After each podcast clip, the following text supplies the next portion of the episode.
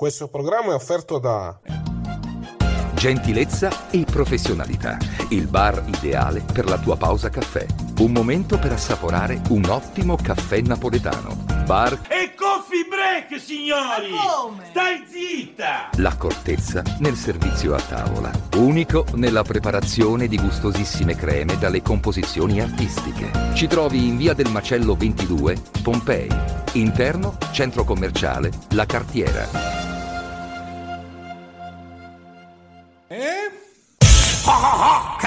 Ridere! Bello, bello! WineLivery.com Vini, birre, drink a casa tua subito, consegna in 30 minuti alla temperatura ideale direttamente dal produttore, così risparmi. WineLivery.com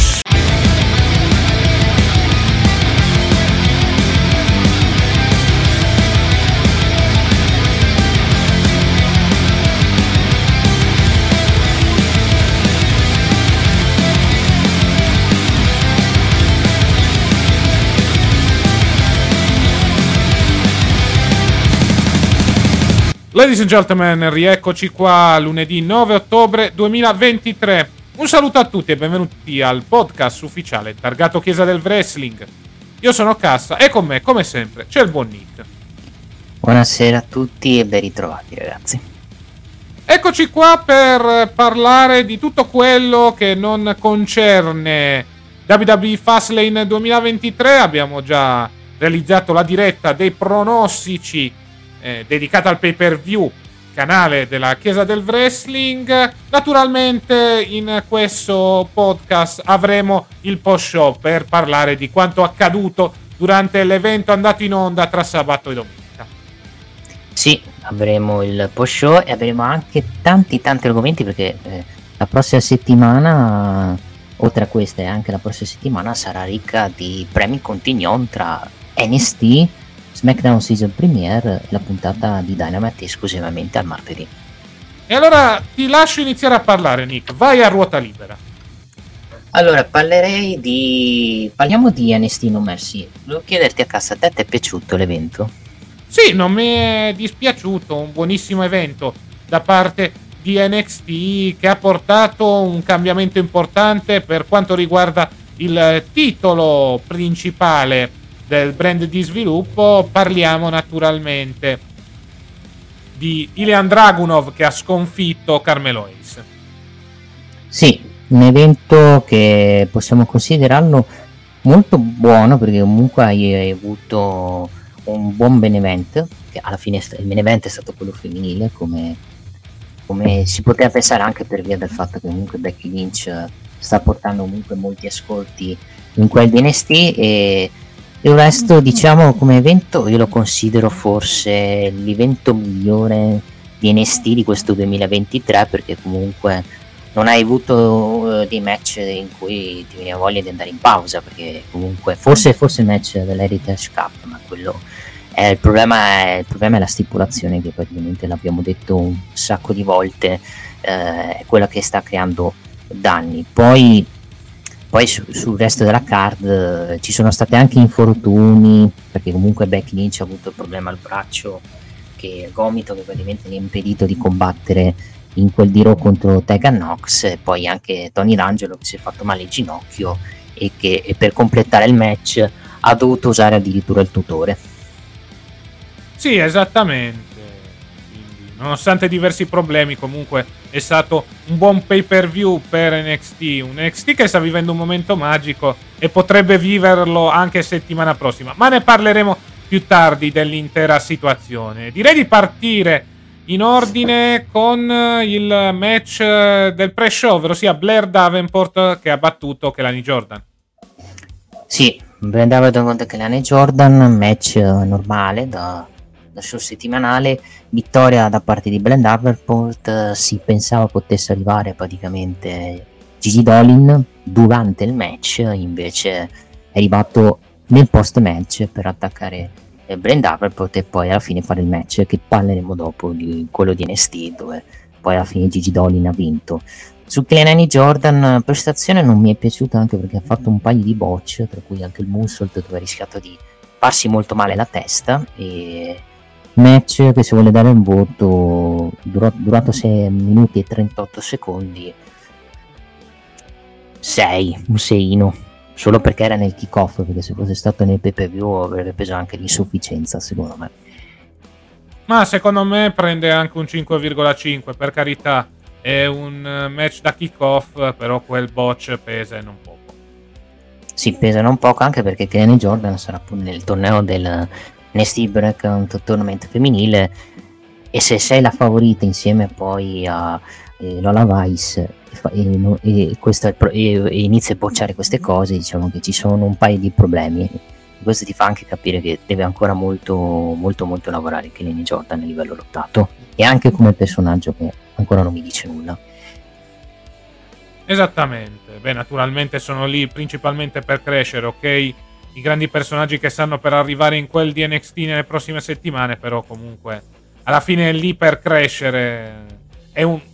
è vero che parliamo sempre di terzo brand perché in questo periodo NXT ha preso quella configurazione, però fondamentalmente rimane pur sempre un brand dove i giovani crescono a tutti gli effetti all'interno del performance center. Sì, e, e, e leva anche gente che praticamente non ha carisma, come il vagone che con il personaggio che si sta costruendo uh, quantomeno è over col pubblico. Esatto. Passiamo al prossimo match. Baron Corbin, Baron Corbin che batte Braun Breaker. Bella scazzottata, cioè per quanto sia non durato tantissimo durato 9 minuti e 33 secondi questo match. Non mi ha dato mai segni di pausa questo match. È stato veloce è stato abbastanza violento tra i due. E alla fine il booking ci sta anche del fatto che eh, il manager di, ovvero Mr. Stone il manager del vagone praticamente si è andato là a rompere le palle a Bron Baker per, per farlo perdere. Anche per dare un messaggio anche del fatto che molto probabilmente Bron Baker finito poi anche il match farà martedì contro Carmelo Hayes eh, riprenderà la vicenda col vagone e lì si capirà se sarà eh, mascherato o semplicemente tornerà normale come se nulla fosse. Sul resto match che prende 6,5 questo, questo si alza un po' più di voto anche perché non è durato tanto il pubblico è stato anche abbastanza coinvolto. Vittoria giusta da parte di Corbin che adesso mira il titolo di Dragunov praticamente sì, esattamente, una bella scazzottata tra i due, vince Corbin per creare un contendente futuro al titolo di Dragunov, anche qui un buon match tra due che sono abbastanza grossi e soprattutto se le sono date di santa ragione, quindi si merita quantomeno il 6,5 dal mio punto di vista. Assolutamente sì, poi eh, ha anche aiutato molto il fatto del, che lei, è molto buttata sulla cacciara, sulla RIS, piuttosto di un match normalissimo che sarebbe stato secondo me, non avrebbe avuto la stessa intensità che ha avuto poi eh, sabato in quel di No Mercy. Esattamente. Passiamo al match valido per il titolo North American. Trick Williams che ha battuto Dirty Dominic Mysterio. Vittoria avvenuta con Dragon Lee nel ruolo di arbitro speciale qui diciamo il match si abbassa un po' di livello, nel senso non è successo niente di clamoroso a livello lottato, voglio essere sincero. Lì, qui si è basato molto sulla storyline del fatto che Dragon Lee potesse eh, eh, fregare Dominic Mysterio, col fatto che Dominic non aveva nemmeno la sua mamma su, a bordo ring e quindi l'hanno basata molto su Dominic che continuava a provocare Dragon Lee per del fatto che puntava lentamente lo schienamento, col fatto che eh, voleva fa- usare questi metodi per far sì che eh, Dragon colpisse Dominic e aiutasse poi involontariamente a farlo vincere. Alla fine è stato un match eh, non clamoroso, inaspettata vittoria di Trick Williams perché mi aspettavo poi un mantenimento di Dominic perché poi ne parleremo nella puntata di martedì NXT io sinceramente avrei evitato di fare vincere il titolo a Trick Williams se poi tre giorni dopo eh, dovevi ridargli il titolo solo perché la mamiria Ripley si è incavolata e ha praticamente minacciato Dominic di fargli il culo se non gli vinceva il titolo ok che nella chiave storyline ci sarebbe, avrebbe avuto senso però far, da, far fare un regno di tre giorni a Trick Williams non è che lo abbia tantissimo aiutato secondo me. Sì, decisamente, ma di, quel, di quello ne parleremo più tardi. Per il resto è sembrato un buon match, anche Trick Williams ha offerto una buona prestazione, merita quantomeno la sufficienza, anche qui direi 6 e mezzo. Sì, sei, se, se, non sei mezzo sei più, ma comunque siamo sulla sufficienza, quello poco ma sicuro. Esattamente. Poi della situazione di Trick Williams eh, e Dominic ne parleremo dopo quando andremo a trattare quanto è successo nella puntata di NXT. Passiamo al Fatal 4 Way Tag Team Match. La Family, Tony D'Angelo e Channing Sachs Lorenzo hanno mantenuto le cinture dall'assalto dei Creed Brothers, di Angel Garza e Umberto Carriglio e degli OTM, ovvero sia Bronco Nima e Lucien Price.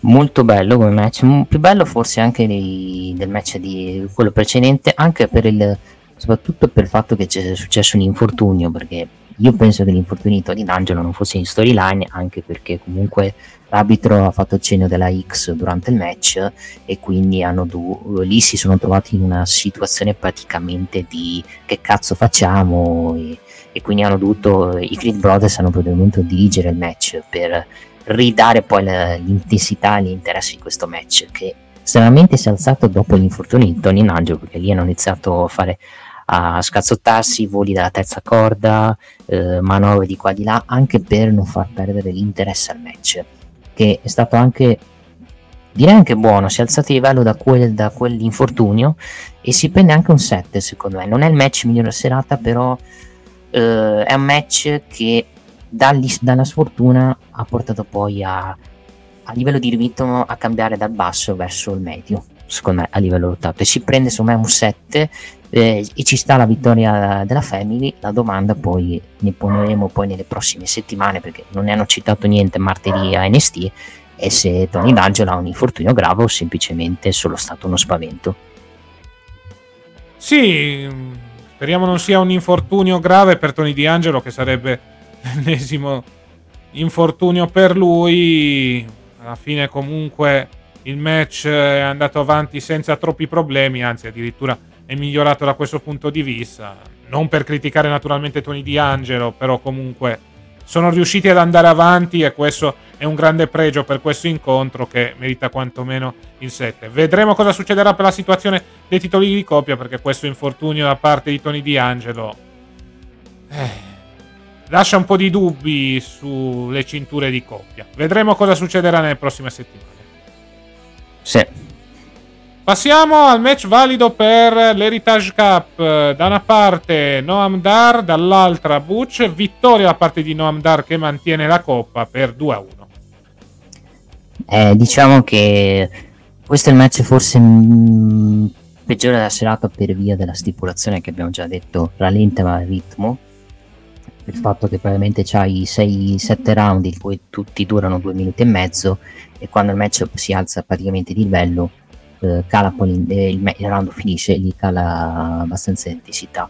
Sicuramente è un match più bello di quello che ha fatto con Dragon Lee nel scorso pay per view ovvero quel di Great American Bash che quello si potrebbe dare un 5 quello con Dragon Lee. Questo si prende un 5,5-6 secondo me perché quantomeno hanno provato di impegnarsi, i momenti buoni ci sono stati e alla fine comunque hanno anche protetto Butch perché qui hanno ripreso la faida con eh, i Gallus e Coffey, col fatto che comunque eh, Butch ha vinto in finale con Coffey, con Coffey praticamente che ancora rosicava per la sconfitta in finale per il posto da primo sfidante al titolo NST Heritage Cup. Quindi il mio voto finale è 5,5, quasi sufficiente. Purtroppo il ritmo fa abbassare il livello del match, però sicuramente il match migliore di quello che c'è stato la scorsa volta a Great American Bash con Dragon Lee, quindi 5,5. Sì, diciamo che i match dell'Heritage Cup fanno discutere per via del suo regolamento che non permette una contesa normale come accade negli altri incontri, però alla fine non è andata così malaccio. 5,5 anch'io per via del ritmo lento, però quantomeno è stato migliore di quello di Great American Bash. Sì, quello poco ma sicuro. Poi suona Darm, vediamo il futuro, perché in questo momento a NST non hanno fatto nessun teaser anche perché si sono molto concentrati sulla questione eh, del fatto che settimana prossima sarà una puntata straricca di gente del main roster quindi al momento non sappiamo quali sono i piani di Nordam per Butch eh, eh, mo- molto ovviamente fa una stable mini stable a NST con Rich Holland e Tyler Bate per fronteggiare i Gallus Prova l'intruso tra i tre. eh, Rich Holland praticamente Sì, doveva esserci Trent Seven in quel ruolo, ma sappiamo tutti la fine che ha fatto. non so se è ancora in AW Trent Seven o semplicemente sta girando le indie Penso- Credo stia girando le indie perché a parte una, appari- una o due apparizioni nei W poi è sparito dalla circolazione letteralmente. Sì, anche perché ormai eh, non è più giovincello, cioè ormai sui 43-44 anni, quindi credo è un motivo per cui non lo mettono sotto contratto sia in AW che in WWE. Esattamente. Passiamo a uno dei due piatti principali. Partiamo dal primo, Ilya Dragunov che batte Carmelo Ace e vince il titolo NXT.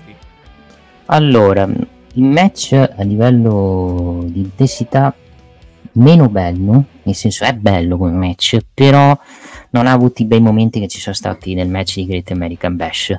Però l'hanno hanno molto sfruttato sul fatto che il Dragon per battere Carmelo Mace ha dovuto usare tre volte il pugno, il gomito per sconfiggere praticamente il, il- uno dei migliori campioni nordamericani e un buon regno da campione del mondo da parte del, del- di, da parte di Carmelo Ace, del, del campione A, che era praticamente quando era campione nordamericano.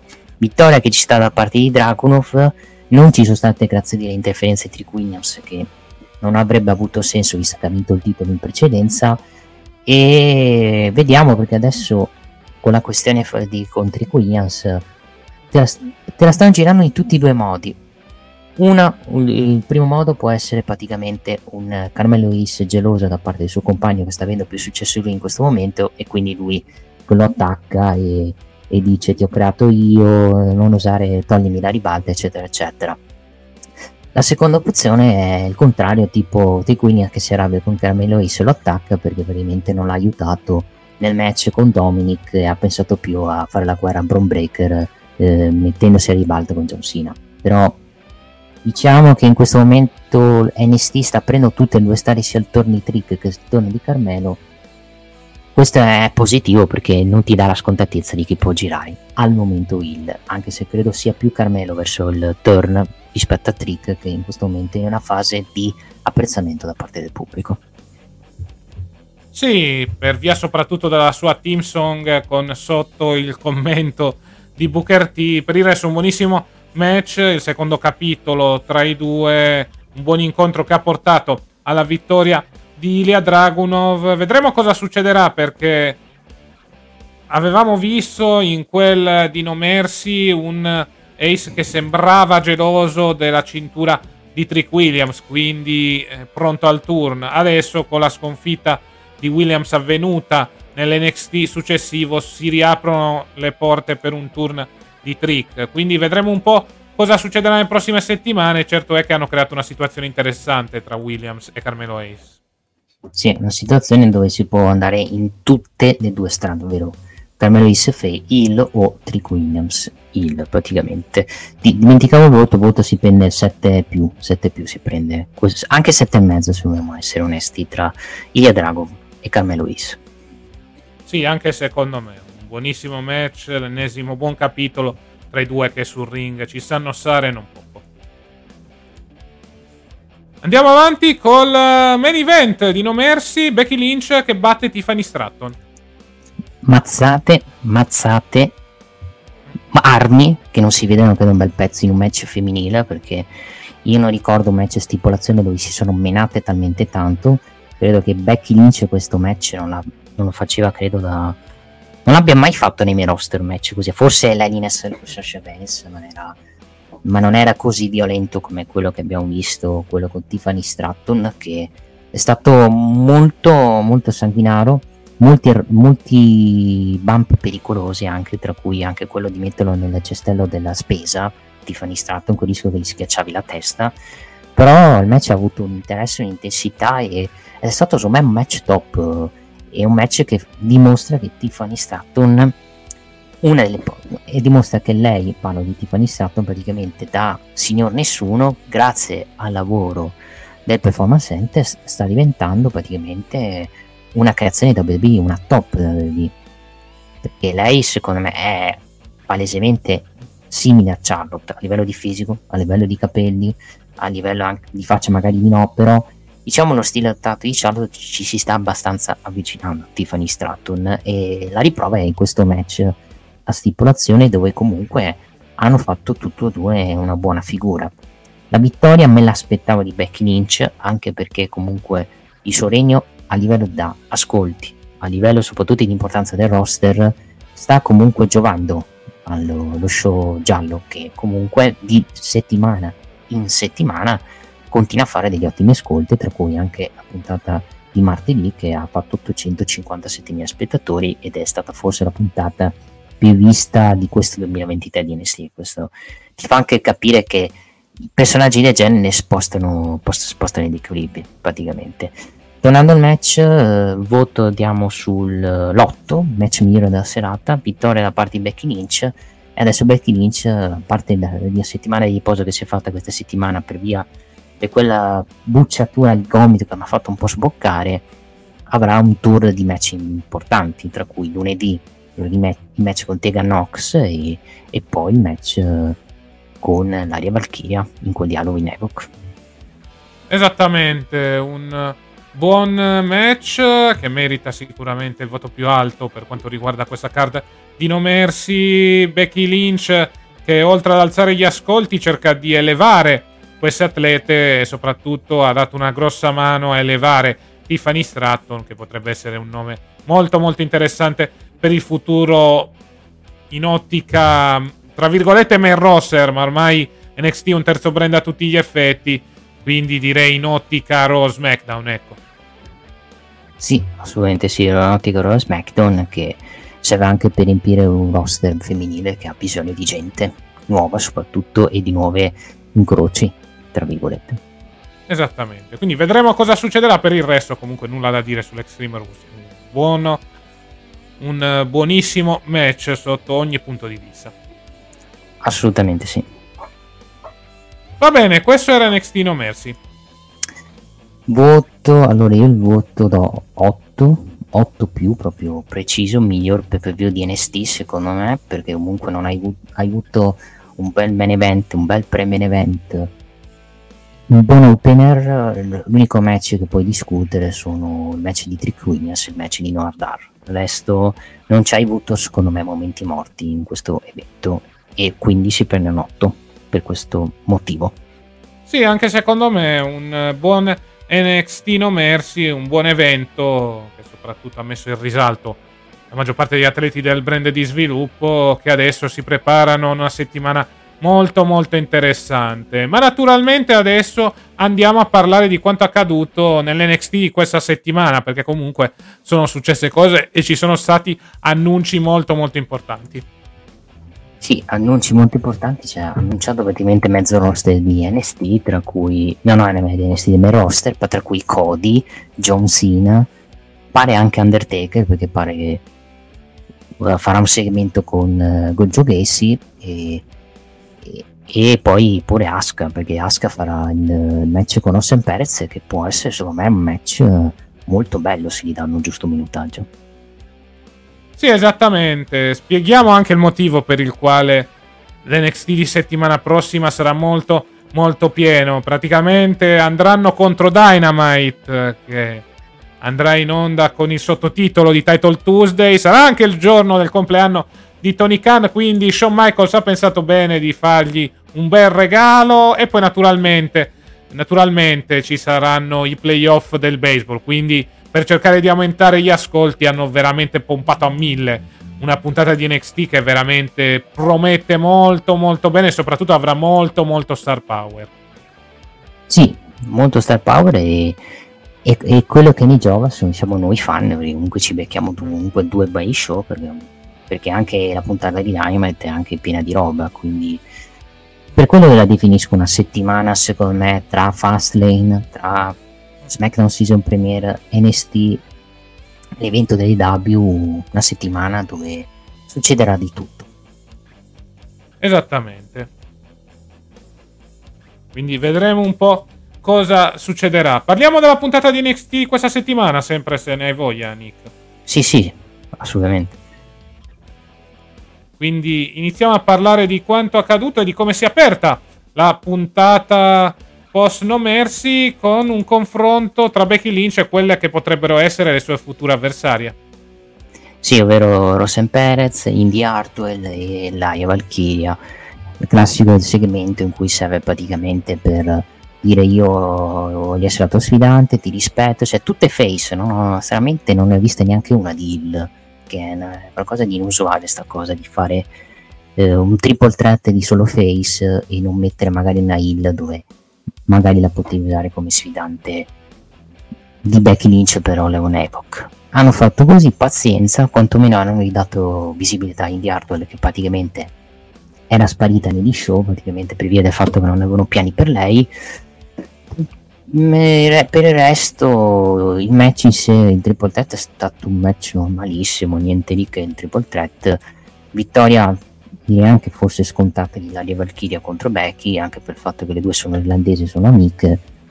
Vediamo se vorranno uh, dargli la cintura all'aria Valkyria, anche se non ci crederò finché le vedrò con una Laria Valkyria che batte pulito Becky. Secondo me non succederà questa cosa di Laria che vinca il titolo fra due settimane ad Halloween Evoc.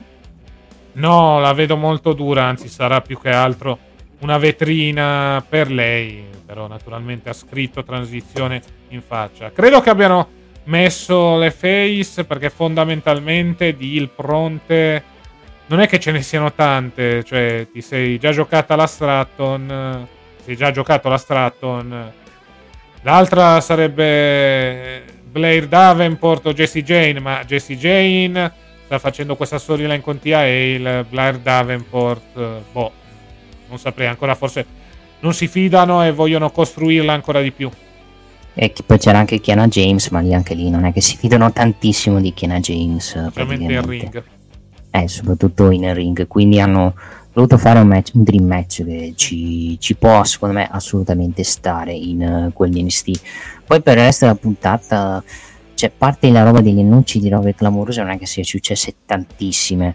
Uh, il match, vabbè, poi il match di Butch con uh, Tyler Bate contro i Gallus servono praticamente per la, far arrivare anche Rich Holland che porta alla riunione praticamente di, dei Brawling Brutes con Tyler Bate che magari poi lo useranno per dare una spinta a lui verso il, verso il main roster anche se non penso visto che poi i Brawling Brutes eh, non mi sembra che abbiano grossi piani in quel main roster match in sé con il Gallus è stato anche divert- onesto, niente più di più, vittoria da parte dei Face. Adesso andranno avanti con questa file di fazioni stile NST UK, perché è tutta gente che ha fatto NST UK questa qui.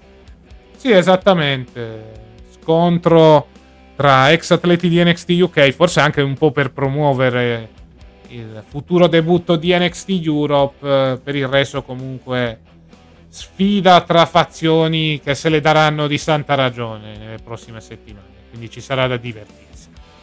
Assolutamente sì. Poi, resto della puntata abbiamo avuto anche tanti segmenti parlati, tra cui anche quello di Dominic con Trick, dove praticamente eh, il buon Dragono faceva commenti e Trick perché soprattutto grazie a, a Dragon Trick ha trovato la sua forza poi per andare per il titolo e a vincere addirittura il titolo con Carmelo che però gli aveva avvisato di non sottovalutare Dominic con Trick praticamente che alla fine ha, non, ha, non ha, ha, scelto di non avere l'aiuto di Carmelo alla fine pensandoci un po' se ne è pentito perché poi si è trovato letteralmente solo contro l'intero Judgment Day che ha praticamente aiutato Dominic a vincere il titolo come purtroppo sarebbe successo visto il segmento di Raw che c'è stato. Esattamente. Diciamo, stanno continuando a costruire questa situazione di Carmelo Ace con Trick Williams. Adesso un ulteriore tassello è stato aggiunto dopo il match avvenuto proprio questo martedì per il titolo Nord America. assolutamente sì. Poi il resto della puntata, vabbè, poi c'è stato t- tantissimi segmenti parlati, poi c'è anche Tegan Knox che ricordi essere la sfidante di Becky, me lo incontra Bob Baker in backstage dove Brown lo prova dicendo che sa come si sente ora, un minuto dopo aver perso il titolo, il pubblico indeggia il suo amico e Trick non era là a consolarlo dopo la vittoria eh, dopo la sconfitta che ha preso contro Ilya Dragunov e quindi gli ha fatto pensare di fare la stessa scelta che ha fatto Braun Breaker quando poi aveva perso il titolo contro Carmelo Hayes. E questo poi ha portato a Carmelo Hayes a chiamare un motivatore come John Cena per affiancarlo in un match con Braun Breaker di settimana prossima che può essere anche un, una rampa di lancio per tutti e due vi, in vista del futuro da roster perché comunque mettere Braun Breaker a un può essere un primo segnale di un Braun Breaker verso il main esatto perché comunque lo stanno costruendo e parliamoci chiaro avergli affidato Paul Heyman per settimana prossima ecco può essere un segnale che su Breaker eh, stanno preparando i piani per portarlo nel main roster. Ecco. Sì, quello ovviamente sì. E vediamo, vediamo qui quali saranno i piani, se sarà Polema Gai o semplicemente lo, servirà, lo useranno quando poi il Polema si staccherà da Roman Reigns. Esattamente, quindi sarà molto molto interessante la situazione. Poi bisognerà vedere anche la situazione di Solo Sikoa una volta che ci sarà lo split della Bloodline. Quindi ci sono varie strade che possono percorrere, ma naturalmente per questa situazione credo che il tutto sia abbastanza rimandato al post WrestleMania 40. Penso anche io di sì, perché poi non sapresti, diciamo, come incastrare queste cose. E già tanto che riesco a incastrare due o tre storyline, penso farne 6 o 7, che verrebbe un bel casino praticamente. Uh, Gigi Doni contro Blandav a me il match non mi ha detto nulla, il finale è stato anche un po' da fessa perché Blandav ha perso? Perché ha pensato di prendere la sedia e cercando di rubargliela all'arbitro, colleghi si è preso un po' di roll up e alla fine Gigi Doni ha vinto di roll up, segno che andranno ancora avanti e credo che si andrà di, di stipulazione tra le due, che in questo momento sono incassate in una faida che al momento, st- al momento è basata molto su sul, sulle scazzottate. Sì, e non c'è un vero motivo per cui le due si odiano. Esattamente, non c'è un vero motivo, però questo porta a varie scazzottate che potrebbero portare in futuro anche una stipulazione speciale nel caso. Sì, assolutamente sì, tipo anche un match Stream Rules o, quello, o anche un Steel Cage che ci potrebbe assolutamente stare. Poi su, sul resto, ripeto, se poi questa faida serve per decretare la nuova sfidante di Becky, ok, ci può assolutamente stare questa cosa. Esattamente. Vedremo un po' cosa succederà. Stanno costruendo vari avversari e portando anche gente dal cosiddetto main roster. Ad esempio, questa settimana abbiamo avuto Indy Hartwell che meritava una title shot in quanto lei il titolo non l'ha mai perso sul ring. Sì, per via del problema al ginocchio, quindi ci stava anche assolutamente averla messa praticamente nel, tipo, nel triple threat match per la title shot.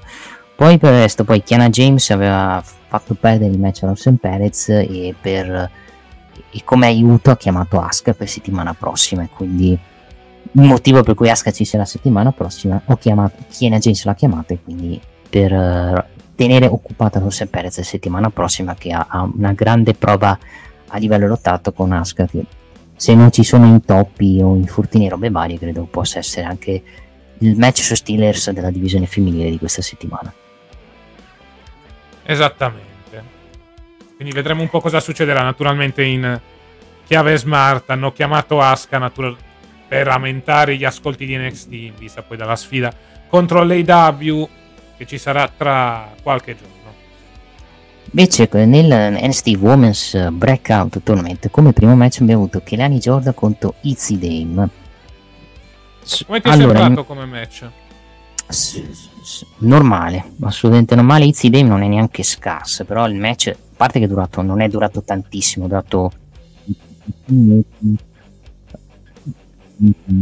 non è stato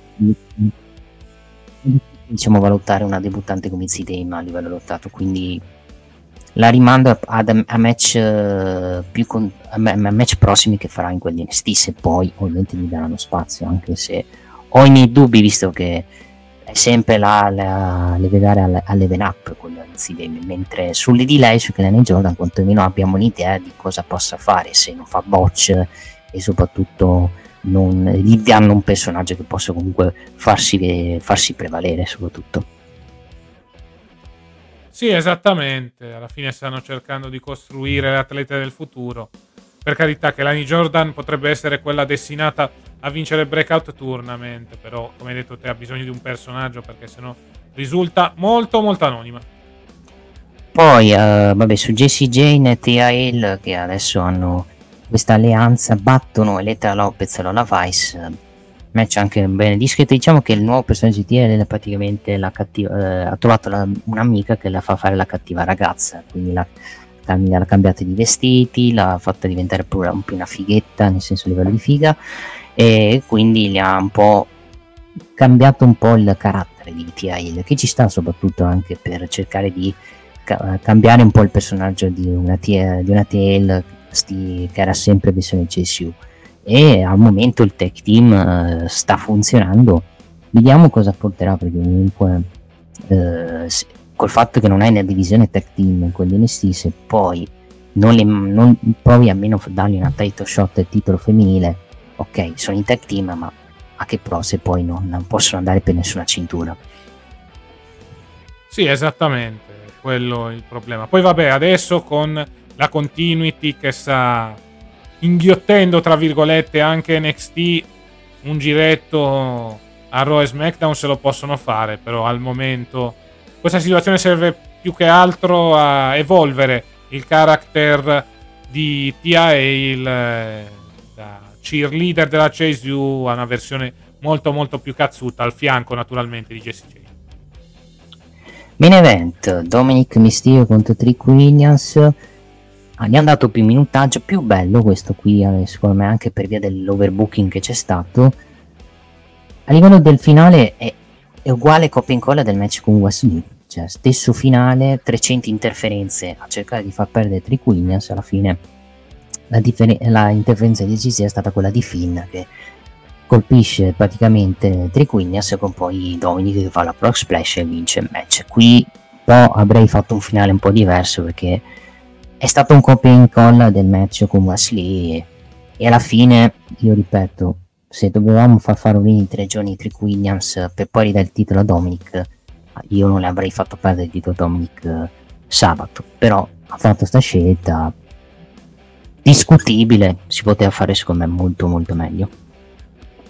Sì, più che altro il senso di aver dato il titolo a Trick per poi farglielo perdere tre giorni dopo, però alla fine hanno optato per questa scelta. Dominic sembrava a rischio dopo l'avvertimento da parte di Ria Ripley in quel eh, di Roma. Alla fine l'ha sfangata a tutti gli effetti, quindi è ritornato campione. Vedremo poi quali saranno i prossimi avversari per Dominic Mysterio e soprattutto vedremo quale sarà l'evoluzione del rapporto tra Carmelo Ace e lo stesso Williams. Adesso vedremo se ci sarà eh, un segmento durante la settimana prossima di NXT dove Carmelo Ace affronterà Braun Breaker però adesso si inizia a bruciare a fuoco lento l'intera situazione tra i due che al momento sono amici ma che molto presto potrebbero diventare ex amici in virtù di un turn di uno dei due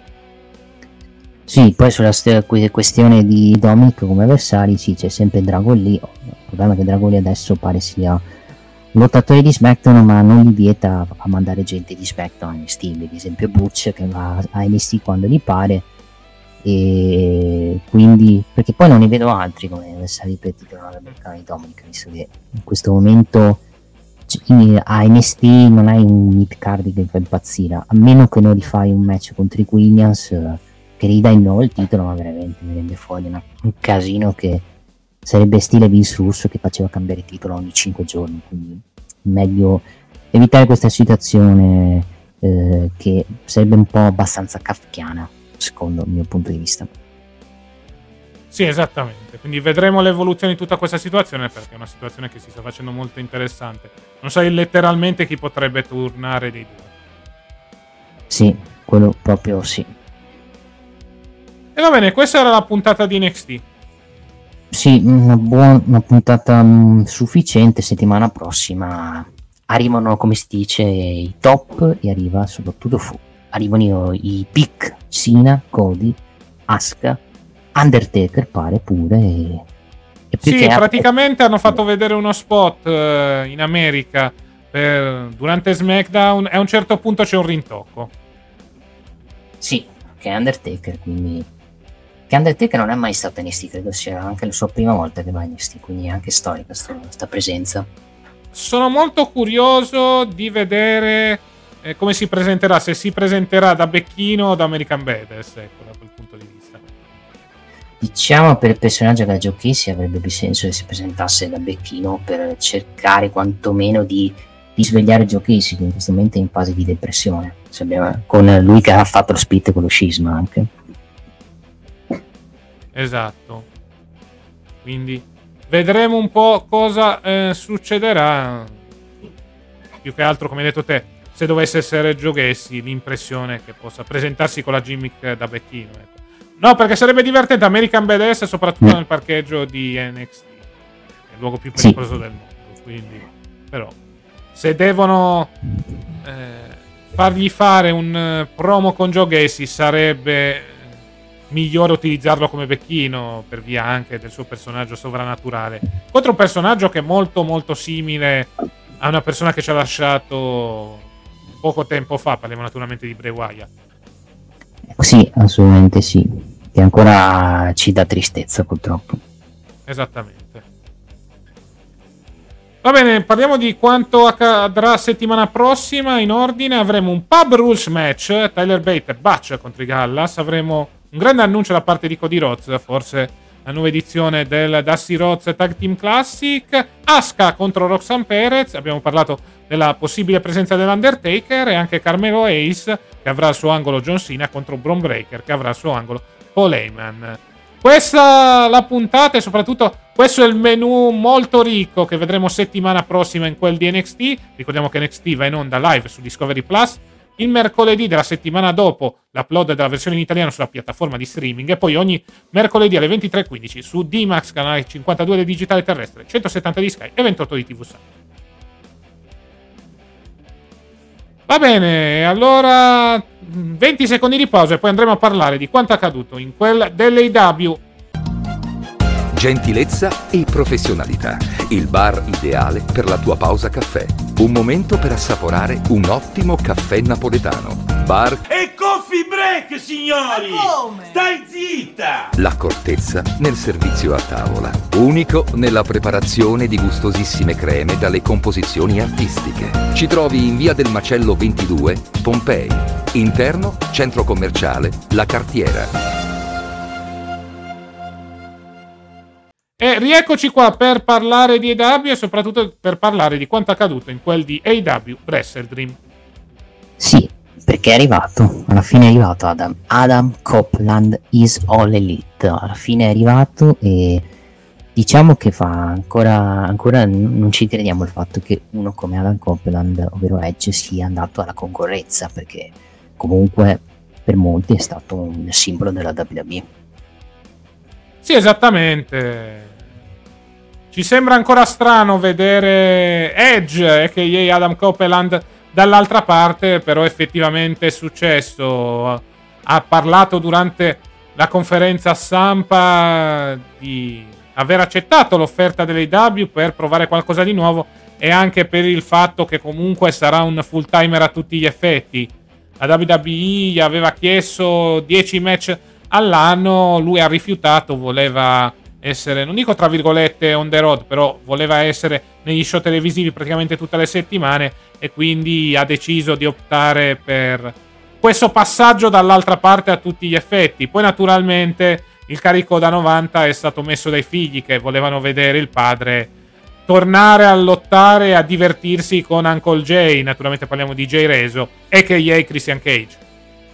Sì, quindi e soprattutto non voleva ritirarsi Edge, anche perché comunque a 50 anni c'è gente che è più vecchia di lui che sta ancora combattendo. Quindi salutiamo Sting che ancora a 64 anni combatti anche in buone condizioni e quindi lo ha spinto a provare anche nuove esperienze. Ci, ci può secondo me assolutamente stare anche perché lui aveva chiesto un contratto da full time e la WWE gli ha dato un contratto part time e alla fine non si sono trovati per questo motivo ma non, questo non vuol dire che adesso Edge non lo vedremo più in WWE semplicemente ha deciso di percorrere un percorso che, che ha percorso anche un certo Brian Dennison dove farà i suoi match dove voleva con magari FTR, magari match con Omega, match con Mosley tutti i match possibili che può fare e poi finita l'esperienza in W eh, ritornerà alla casa madre. Esattamente quindi Vedremo un po' cosa succederà. Sicuramente c'è tanto, tanto hype per questo arrivo. E già dalla puntata di Dynamite abbiamo visto che stanno costruendo piano piano questa rivalità con Edge. E che soprattutto dovrebbe avere in mezzo il titolo TNT. Sì, anche se teoricamente eh, c'è il match per la title shot tra Brian Danielson contro Swerve. Vediamo se, se è semplicemente una versione di tradizione per Christian Cage o sarà Edge fattore decisivo per fargli perdere la cintura. Sì, esatto. Quindi vedremo un po' cosa succederà. Potrebbero diluire per bene lo scontro tra i due. Al momento c'è stato un segmento dove Copeland ha chiesto a Christian Cage di tornare alleati come vecchi tempi. Christian Cage lo ha abbracciato inizialmente per poi mandarlo letteralmente a quel paese. Questo porterà sicuramente a una rivalità tra i due. Al momento sappiamo che per Title Tuesday ci sarà una sfida tra Adam Copeland contro Luciasaurus, che sarà il debutto in ring dell'ex Edge in quel dell'Elite Wrestling. Sì, assolutamente sì. Va bene, andiamo con ordine con i match. Partiamo dai match del pre-show. Ci sono stati tanti, tanti match del pre-show perché credo... Tre match. De... Anzi, quattro, perdono eh, sono eh, son t- son tanti perché comunque l'AW ha questo vizio di fare quattro match nel, nel, nel buy-in, come lo volete chiamare anche kick-off, di cui sono match anche della of Honor, che con tutto rispetto, ripeto, sti match li guarderanno 10-15 persone, perché comunque con tutto il rispetto che voglio per Satoshi Koshima, Kit Lee, Atena, e Billy Stars contro Taylor, Lee Morality, Diamante Company, se lo facevano in una puntata a Ring of Honor o a Rampage avrebbe fatto secondo me più una porca figura anche per fare 5 minuti di match perché il match ragazzi è durato poco non mi ha detto nulla come match sinceramente e sì ho dato a sufficienza ma ehm, sti cazzi ragazzi è un match che sinceramente l'ha messo, messo lì anche per far fare presenza a Kitty lì a far presenza ad Atena ma questo anche ti fa capire un po' la situazione della, della Ring of Honor che non ha la stessa visibilità che aveva l'NST del 2017 che con WWE Network che, era, che aveva molti più iscritti di, di Honor Club ma, ma, semplicemente ha una piattaforma come Honor Club dove se va bene fa 200-300 abbonamenti ma alla fine di storyline eh, ce ne sono veramente poche lì massimo 1-2 se va bene. Per resto voto 6 al match. Match che se stava a Rampage eh, non avrebbe cambiato nulla sì, esattamente, sono d'accordo con te da questo punto di vista, alla fine era un match inutile. Però lo hanno messo nel pre-show giusto per riempire, diciamo, riempire quella parte di card, e riempire soprattutto un pre-show che se no non avrebbe avuto, a mio avviso, lo stesso effetto. Poi eh, andiamo avanti. Claudio Cassagnoni contro Josh Barnett. Eh, match molto bello e soprattutto impreziosito dal commento di John Moxley. Sì, almeno questo ha più coinvolto di più match di sane mazzate, match che come se l'avessero fatto con Moxley avrebbe fatto richiamo dei match che avevano fatto in, uh, in antiposti, in altri indie, che è stato anche bello come match. Match uh, durato 8 minuti e 15 vittorie da parte di Claudio Castagnoli che si è beccato pure l'endorsement di Josh Mannett, uh, definendolo un grande lottatore Qui lo alzo un po' più di livello a livello di voto, gli do 6,5 qua. Sì, pure io un buon match, 6,5. alla fine se ne sono andati di santa ragione, è stato un piccolo bignami del loro match nelle indie, ripeto, molto divertente, John Moxley al commento. Sì, Passiamo certo. al match tra Luciasaurus e Nick Wayne, vittoria da parte di Luciasaurus. Sì, su quasi mezzo squash praticamente di Luciasaurus e Danny Nick Wayne, che poi sarebbe stato poi un antipasto al, su- al turn di Nick Wayne a danni di Darby Allin. Vittoria netta di Luciasaurus qui anche qui 6, cioè durato pochissimo, 4,55, Nick Wayne ha avuto 1, 2, 3 offensive, alla fine è stato distrutto a livello lottato e ci sta anche per tenere su Luciasaurus quando poi doveva andare per, eh, a ribellarsi contro Christian Cage quando si si renderà conto che Christian Cage lo sta usando. Quindi voto 6. Sì, anche io voto 6, alla fine stanno costruendo Luciasaurus in attesa della sua ribellione nei confronti di Christian Cage. Passiamo a Billy Gunn e gli Acclaimed che battono i TMDK e mantengono i titoli trios. Match anche qui, qui costruzione anche qui fatta un po' a cazzo di cane. Diciamo che da quando hanno vinto i titoli trios, i titoli trios sono finiti un po' negli sti cazzi perché comunque sta andando title shot a cani e porci praticamente senza una costruzione. Poi ok che i match saranno belli però mi sa che il regno dei mi sa che la- aver fatto to- togliere il regno all'House Black a livello di importanza di cintura la- gli sta dando non ne sta dando grandissima importanza perché tutte le difese titolate sono o nei kick-off o addirittura importante eh, come Rampage e Collision che questo ti fa anche capire che status eh, si trova in questo momento il titolo Trios ovvero uno status eh, praticamente di poca importanza Sì, esattamente. Più che altro non sanno come costruire storia, o meglio, secondo me stanno aspettando che i Guns eh, siano liberi in modo da mandarli poi contro gli Acclaimed e da lì fare il tour di Billy Gunn che entrerebbe nel Bullet Club Gold. Vedremo cosa succederà nel frattempo, li mantengono in alto con queste difese titolate qua e là tra Rampage e i pre-show.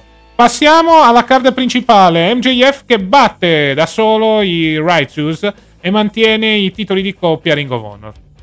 Sì, match abbastanza divertente, bello il fatto che GF comunque abbia, si, abbiano fatto anche la scena di cui deve dare il cambio e si rende conto che è da solo. Vittoria direi anche abbastanza di rapina da parte di GF attaccandosi le corde.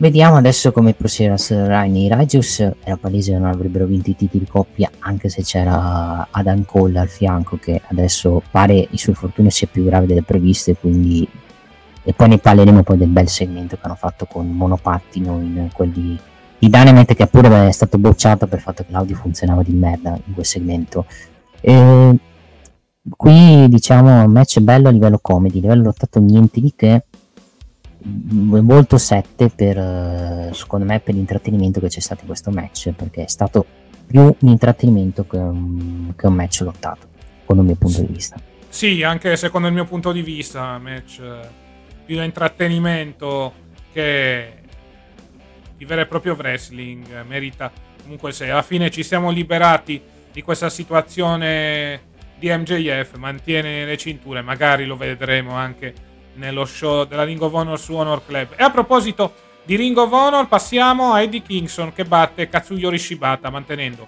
sia il titolo mondiale Ring of Honor sia il titolo New Japan Strong Openweight. match dream match perché anche questo è stato un dream match che volevano tutti ovvero Kingston contro Shibata match di chop, schiaffi, calci, pugni questo è stato lo stile di match che c'è stato tra i due che mi aspettavo. Non è durato tantissimo devo essere onesto è durato 11 minuti precisi il match tra e Shibata non mi è dispiaciuto come match sicuramente è un match che ha per il suo stile fa- si prende anche molto altissimo. Io gli do 6,5 7 anzi alzo il voto do 7 perché comunque è un match che per quello per come è stato presentato ha senso che sia stato su quel stile ovvero sullo stile di ciò di, delle sane mazzate tra, tra i due. Vittoria di Kingston adesso il prossimo sfidante è Commander per il titolo Ring of Honor però il problema è che io ripeto sempre ok sei campione Ring of Honor sei campione Song però purtroppo le difese titolate in quelle degli eventi Ring of Honor non li fanno o le fanno o non, o non- non ce ne accorgiamo però i cambi maggiori di titoli li fanno in Dynamite perché c'è più spazio e soprattutto più visibilità. Sì, esattamente. Quindi vedremo un po' cosa succederà per Eddie Kingston. Nel frattempo, comunque, sta difendendo il titolo Ring of Honor oltre al titolo New Japan. Match di sane mazzate. Merita quantomeno il 7. Passiamo al match valido per il titolo TBS. Chris, Chris Statlander che batte l'ennesima avversaria. Pensavamo che Julia Hart potesse essere la nuova campionessa. Purtroppo così non è stato e quindi la Statlander continua senza troppi problemi il proprio regno. Per il resto, match abbastanza normale. Io gli darei quantomeno un 6.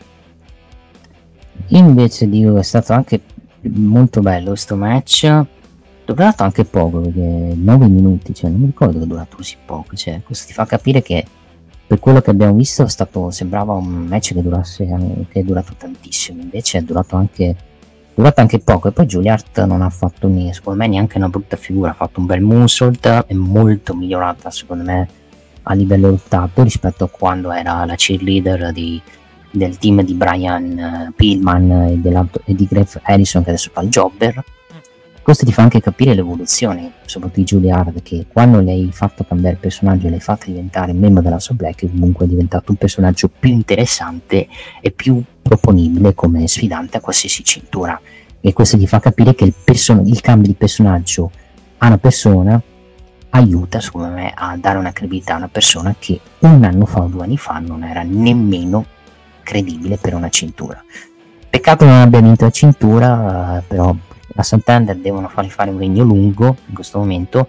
Il match migliore forse in questo regno insieme a quello con la Cargill che ha fatto a Rampage e adesso vediamo qual è il futuro per la Santander perché adesso lei si basa molto sulle sfidanti a collision tra Mercedes Martinez, tra anche, e anche la Naila Rose che potrebbe essere un'altra sfidante per cercare di aspettare magari qualcuno di grosso perché ci sta aspettando una persona che si stia riprendendo un infortunio come Mercedes Monet e quindi stanno tirando avanti con la Santander che sta battendo tutta la divisione femminile prima di dell'arrivo della box che li mette a posto tutti.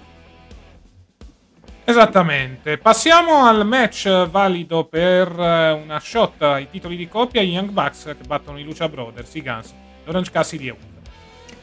E qui io mi incavolo perché ho detto ma perché ancora gli Young Bucks? Perché sinceramente io, di, ok che gli FTR contro gli Young Bucks è un match che attira, a livello lottato può essere un buon match, può essere figo, eccetera, eccetera. Però cioè, l'ho visto troppe volte Young Bucks contro FTR.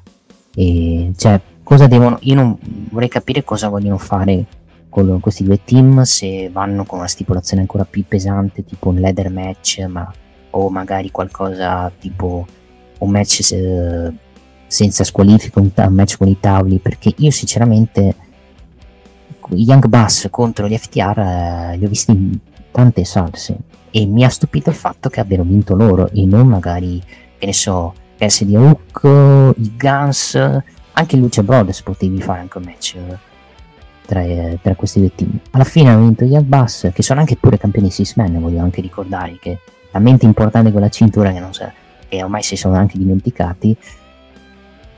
Io non ho capito la scelta, a meno che gli FTA non parlino le cinture nei prossimi giorni contro qualcun altro, però sinceramente Young Bucks contro FTR che sarà un bel match di nuovo uno in tag team mi sembra una, una scelta abbastanza strana secondo il mio punto di vista. Il match è anche bello gli ho dato anche 7 questo match di coppia. Sì match molto bello dove sono state date di santa ragione ennesima shot per i Bucks. Vedremo cosa succederà sì. nelle prossime settimane. Passiamo a Swerve Strickland che batte Hangman Adam Page match eh, insieme al match quello con Brian Dennis contro Zack Jr. migliore da serata finalmente Swerve vince un match importante secondo me della sua carriera molto ha giocato al fatto che giocava in casa che giocava a Seattle praticamente e alla fine ha vinto ok ha vinto sporco con Prisnana gli altri che hanno aiutato Ellen Page però comunque nel, come personaggio di Swerve ci sta assolutamente questa cosa che lui aiuta qua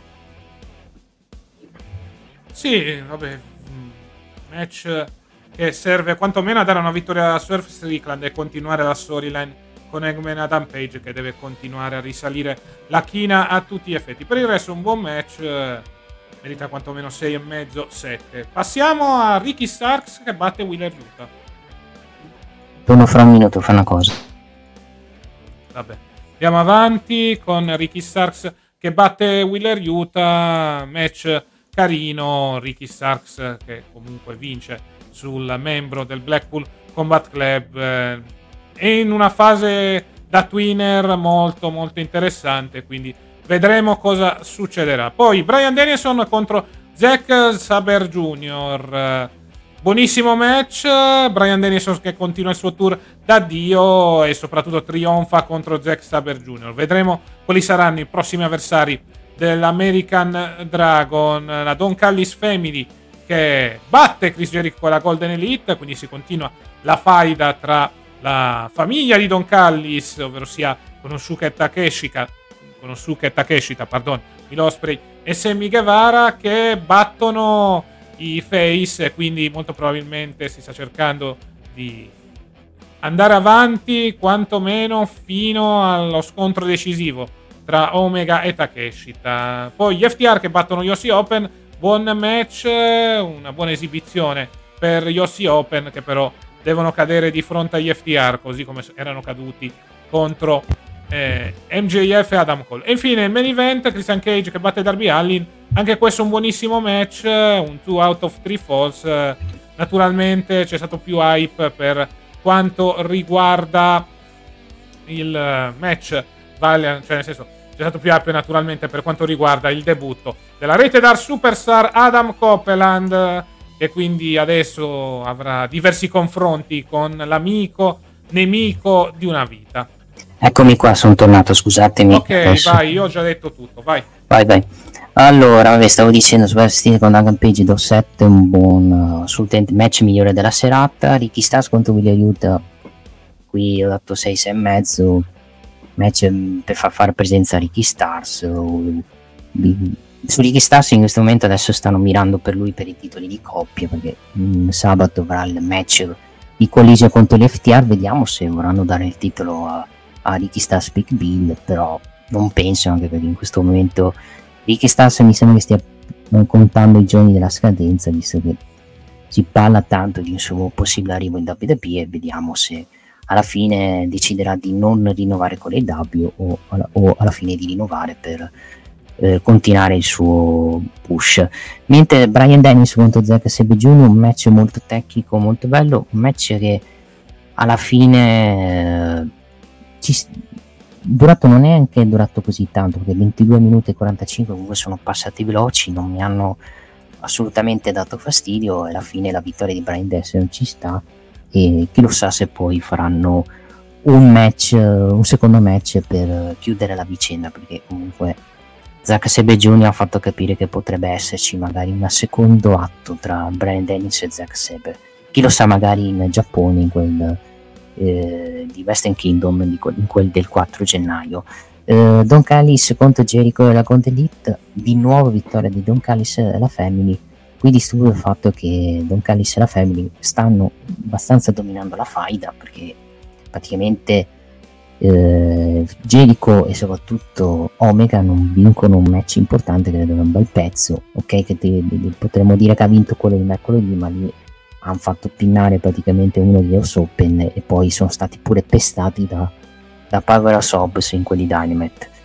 E questo anche ti fa capire che, che la faida sta andando molto per le lunghe e sta avendo tanta, purtroppo tanta offensiva da parte di Lille. Quindi bisogna anche esserci, deve esserci anche un momento in cui i face abbiano la meglio anche a livello di risultati, perché in questo momento Don Callis sta, sta abbastanza stracciando a livello di risultati il buon Omega e anche Chris Jericho che si è preso pure il pin in quel di Western Team. Poi FTR contro Open, bel match, andiamo su 7, 7,5, condizionato il fatto che il match era nel, nello spot della morte e il fatto che la costruzione è stata un po' così fatta con un segmento sulla collision.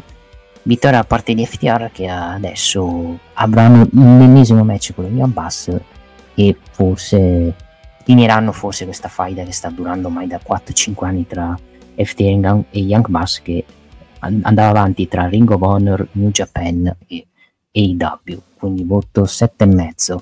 Main event Christian Cage contro Darby Allin, eh, buono livello di storytelling e livello del match, vince 2-1 Christian Cage, il pin decisivo è quello da parte di Nick Wayne praticamente che torna a danni di, Christ- torna ai danni di Darby Allin e alla fine si schiera con Christian Cage. Diciamo era abbastanza telefonata nelle, nelle scorse settimane con Christian che prendeva, eh, se la prendeva con la famiglia di Nick Wayne, con chi che diceva vieni da me che poi ti posso aprire la strada verso, verso nuovi lidi, eccetera, eccetera. Alla fine poi Nick Wayne si è fatto posizionare e alla, alla fine ha girato il, sarà uno degli scanno, scagnozzi da parte di Christian Cage con poi l'arrivo di Edge che praticamente o Adam Cobblan che praticamente sembrava dovesse gira, aliarsi con Christian Cage per attaccare Sting e Darby Allin alla fine ha salvato Sting e Darby Allin e quindi andrà in guerra contro suo fratello che mercoledì eh, gli è stata proposta praticamente di fare questa alleanza ovvero Edge e Christian dei vecchi tempi con Christian che giustamente l'ha mandato a fanculo e gli ha, mandato, gli ha scalato contro Luciasaurus per martedì prossimo in quel di Dynamite. Quindi voto 7 più al match da Christian Darby Allin e L'evento si conclude secondo me al meglio con l'arrivo di Adam Copeland in quel dell'All Elite. Voto all'evento? Voto all'evento diamo per le aspettative che si avevano 7,5 secondo me. Sì, poi naturalmente la situazione è cresciuta con eh, il debutto di Adam Copeland, quindi il voto cresce di, cos- di conseguenza. Vuoi parlare di Dynamite, di Rampage? Sempre se hai voglia, eh. Sì, sì, Dynamite, parliamo di Dynamite velocemente anche perché comunque parte il segmento di Edge non è che ci sia assustato tanto. Ok, possiamo Abbiamo... andare, vai, vabbè, andiamo avanti. Ovviamente, eh, puntata che possiamo dire puntata della nuova era, comunque è iniziata una nuova era perché è arrivato Adam Copeland, eh, abbiamo avuto un, anche un bel match tra Ray Finis contro contro Nick Jackson, vittoria da parte di Ray Finis che mantiene la cintura e, e diciamo inizia bene il suo, il suo regno da campione internazionale. È tornato Wardlow che ha battuto Griff Garrison. Ok, diciamo che Wardlow sta, lo stanno ricostruendo da Hill, che è quello che, quello che bisogna fare visto che comunque in AW l'hanno sfruttato abbastanza male tra ritorni e poi sparizioni così a cazzo. Sì, esattamente. Uh, poi Don Callis poi uh, lancia la sfida di nuovo a Jericho e al buon Kenny Omega per un match di coppia che vedremo più tardi. Poi il segmento che poi ha avuto molti botch a livello di audio perché era stato mandato in precedenza il segmento con l'audio che non si sentiva praticamente, l'hanno rimandato e il segmento era praticamente un regalo di Roddy Strong Antani di Cole dove si parlava del dove c'era il monopattino in regalo praticamente del, per, per Adam Cole. Poi Cole che ha dovuto fare alzare mobili a praticamente far da domestico Roddy Strong nonostante Cole fosse in condizioni ottime da, da, in quanto ha problemi alla caviglia che sono anche abbastanza gravi loro usciranno ancora fuori per un paio di mesi. Esattamente, quindi vedremo un po' cosa succederà. Acclaimed, e, e, ovvero Daddy S e, e Anthony Bones Mascaster battono il Butcher Blade, mantengono le cinture e continuano queste open challenge senza una costruzione. E, vabbè, e si va avanti così fino a degli avversari seri. Poi intervista di Tony Storm che che dopo aver picchiato con delle scarpe ha miciato Rage Sit e dopo questo ultimo ricorda che lotta da 14 anni si rende conto di essere senza tempo e quindi il nuovo soprannome di Tony Storm si chiama Timeless praticamente e affronterà poi Sky Blue più avanti nella serata. Poi serie di recap di West End che sinceramente ce ne frega poco e poi c'è il segmento del Bullet Club Goal senza Jay White che è fuori combattimento per via dell'attacco dell'uomo mascherato e questo porta praticamente a Robinson Gons a chiamare NJF praticamente che si porta sul ring per attaccarli ma viene attaccato poi alle spalle da Jay White che poi gli lancia una sfida per il titolo in quel di Full Gear con un NJF che accetta. Quindi abbiamo già il primo match annunciato per Full Gear dopo quasi un mese praticamente dalla costruzione, quindi NJF contro Jay White a Full Gear e vediamo se succederà qualcosa di clamoroso, se NJF manterrà la cintura o avremo un nuovo campione, ovvero Switchblade. Esattamente, quindi vedremo se ci sarà un nuovo campione anche se Sì, secondo me pure- proveranno a raccontare entro la fine dell'anno la storia dello split tra MJF e Adam. Velocemente il promo di backstage di e Orange Cassidy con quest'ultimo che dice che avrebbe potuto fare grandi cose da campione di coppia, ma comunque eh, lì, eh, Cassidy fa complimenti a Hook perché è un grande campione filiale e poi Hook dice che anche Cassidy è stato un grande campione international anche se non ha più la cintura praticamente.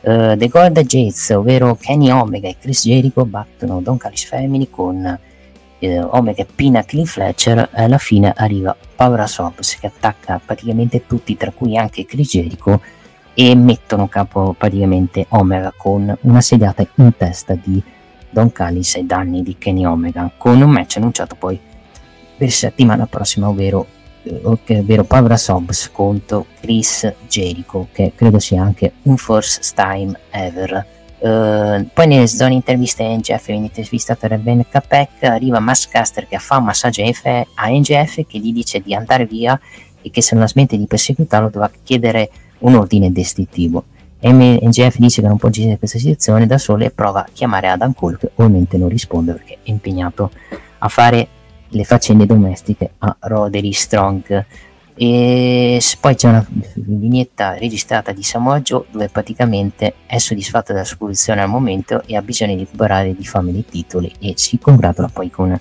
NGF per, che con quel match ha ottenuto il suo rispetto. Tony Storm contro Sky Blue, una Tony Storm versione Timeless che distrugge eh, Sky Blue e, e diciamo che si può aprire una fase importante di Tony Storm. Vedremo se con una stable o semplicemente col personaggio che sta avendo adesso. Sì, vedremo un po' cosa succederà con questo nuovo personaggio che ricorda molto la sposa pazza Chelsea Green in quel di Impact per via del trucco sfatto, però un personaggio che sta funzionando all'interno della divisione femminile. Non che ci voglia molto nella divisione femminile W, però quantomeno funziona. Segue poi il segmento finale con Edge, ovviamente che chiama Christian e gli chiede di rifare il tag team insieme e di staccarsi dai, dai cattivi ragazzi, ovvero Luciasaurus e Nick Wayne. Con Christian che giustamente lo manda a fare in culo e, e poi gli manda Luciasaurus per settimana prossima in quel di Dynamite eh, di martedì praticamente.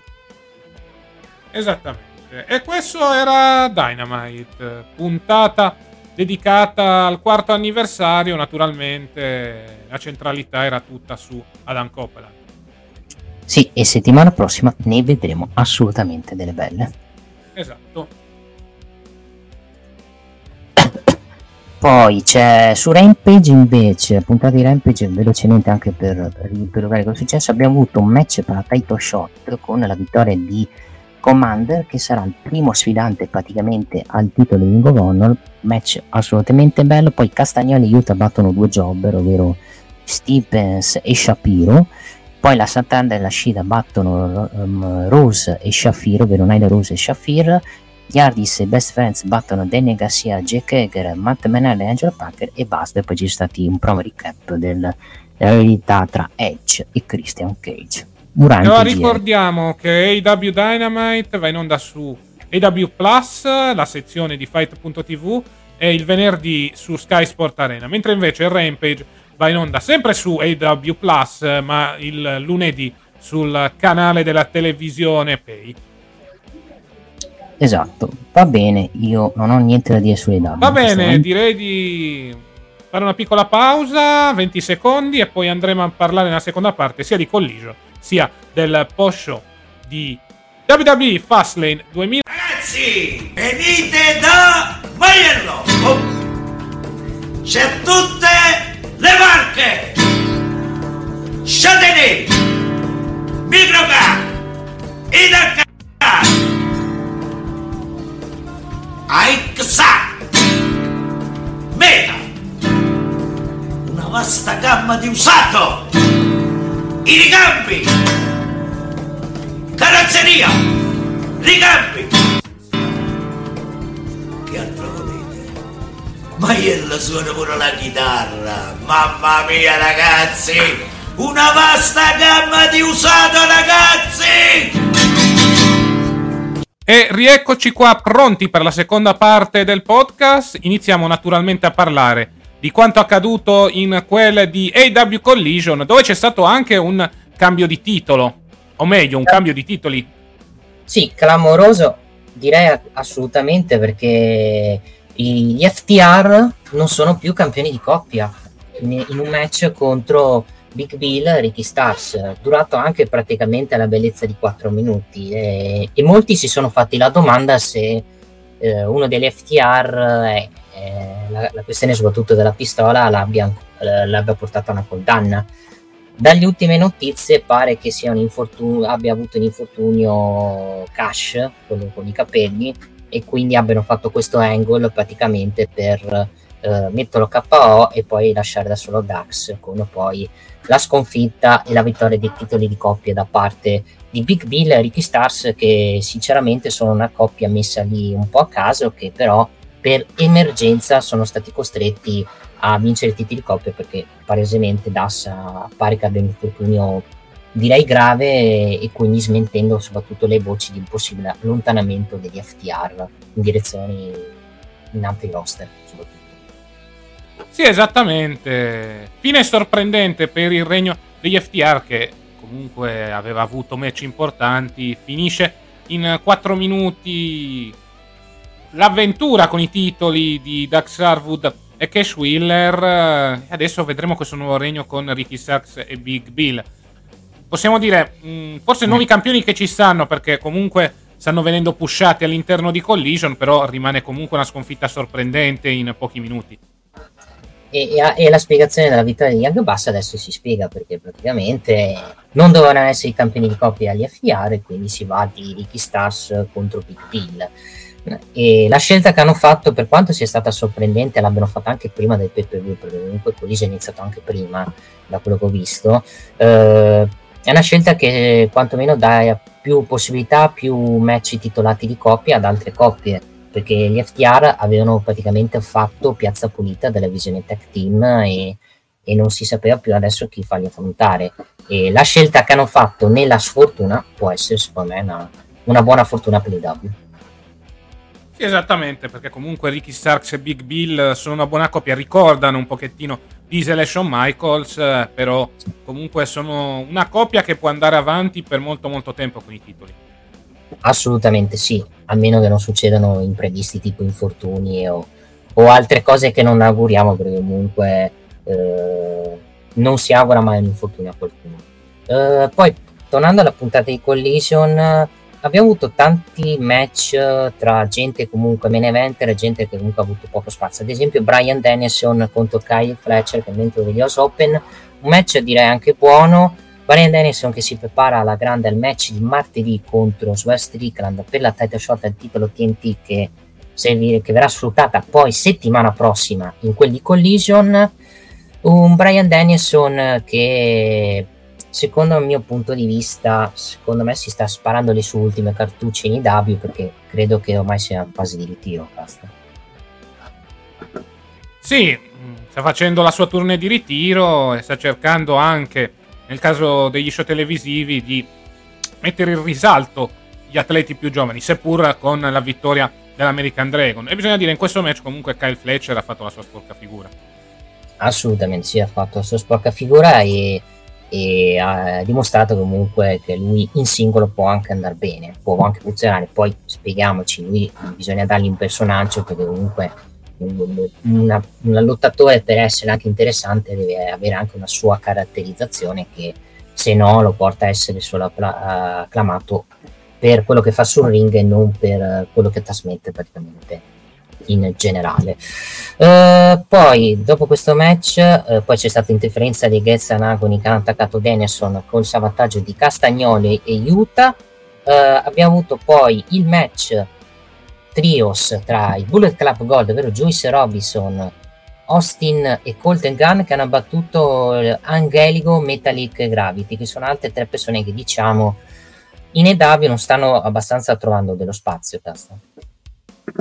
Sì, decisamente. Alla fine sono carne da macello per gli altri trios, in questo caso sono stati carne da macello per il Bullet Club Gold che continua la sua scalata. Vedremo se poi ci sarà un match contro gli Acclaimed perché sarebbe molto interessante la situazione. Eh, eh sì, anche perché gli Acclaimed sono relegati a, a match con trios con gente che non si vede mai tra Dynamite e Rampage. Poi nel post match Jay White comunque lancia sfida ad, ad Adam Page per Dynamite Title Tuesday che si svolgerà martedì e vedremo poi cosa succederà perché comunque eh, se Hangman Page dovesse vincere perché è un match elimination match ovvero un match per one contender potrebbe diventare un, un, un, primo sfidante al titolo di NGF che ricordiamo comunque è già il match ufficiale in quel di Full Gear con ricordiamo Jay White che ha rubato la cintura e si spaccia per campione che non è ovviamente perché è il praticamente. Eh, poi vabbè Nick Wayne spiega il tradimento nei confronti di Abianni affermando che così agendo ha trovato una figura patenna in Crystal Cage. E parlando proprio delle acclaim, acclaim che battono gli Aaron Savage in un match trios per titolo Coppa Trios. Anche questi, gli Aaron Savage, ok, compaiono, combattono, gli danno title shot di qua e di là, ma alla fine di vittoria ne vediamo zero di, questi, di questo trios. Sì, esattamente, alla fine li mettono in risalto, però vincono poco o niente, anche in questo caso hanno perso contro gli Acclaimed. Vedremo se ci sarà un futuro per loro, forse li vogliono fare iniziare dal basso per poi farli salire verso l'alto, però al momento l'impressione è che siano un po' carne da macello, un po' quello che stanno facendo Gable e Otis, ovvero sia delle buone prestazioni, però alla fine non vincono niente o, o, li usano per poi magari promuoverli per la Ring of Honor perché sinceramente non mi sembrano che abbiano dei grossi piani per, per loro. Infatti molta gente che vedi a Collision comunque combattono negli show Ring of Honor tra cui Shane Taylor di Moraiti che adesso sta a faida con Kit Lee che povero Cristo eh, da quando diciamo in AW a parte la parentesi campioni di coppia con Swerve praticamente non, ha, non, sta trovando spazio. Infatti secondo me Kit Lee la mia, mia, idea vedendo che lui è in scadenza praticamente a inizio 2024 potrebbe decidere di non rinnovare di tentare di tornare in WWE per riavere spazio.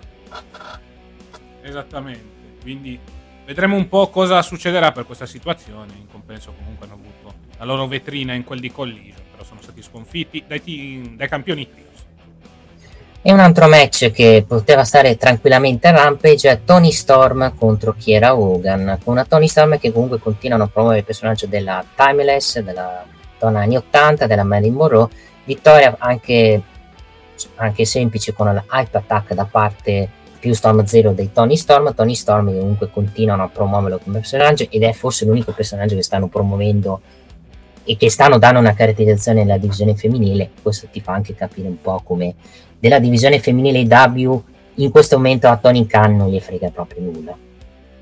Sì, decisamente. Alla fine Tony Storm è l'unico personaggio che stanno pushando. Ci chiediamo dove sia finita la campionessa questa settimana. Eh, credo che si sia fatto un bel riposo beh, e martedì avrà questa, questa bellissima difesa titolata con la Shida che si spera possa portare poi a qualcosa poi più avanti perché è palesemente, palesemente stanno aspettando Mercedes Monet per Full Gear, però io ripeto, se tu devi aspettare Mercedes Monet per Full Gear, non sei messa bene secondo me. Sì, decisamente. Più che altro è una situazione in cui lasci in stallo tutta la divisione, a parte questa nuova gimmick di Tony Storm che sta ricevendo successo. E quello è il problema, cioè a questo punto dai il titolo a Tony Storm sulla scia di questa sì. situazione e la fai mandare contro la Monet. In realtà stai aspettando Saraya contro Monet, stai aspettando che la ex uh, Sasha Banks sia libera e soprattutto abile e arruolabile per lottare.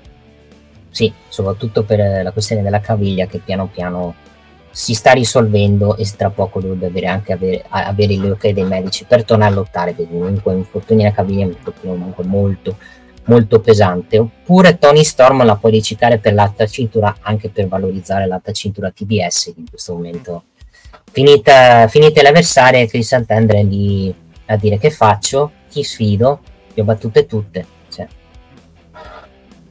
Esatto. Quindi Vedremo un po' cosa succederà. Al momento stanno pushando Tony Storm, facendola apparire tra l'altro in entrambi gli show con questa nuova gimmick. Aspettiamo Saraya e compagnia cantante, almeno per il momento. Quantomeno avremo un match contro i Karushida in quel di Title Tuesday.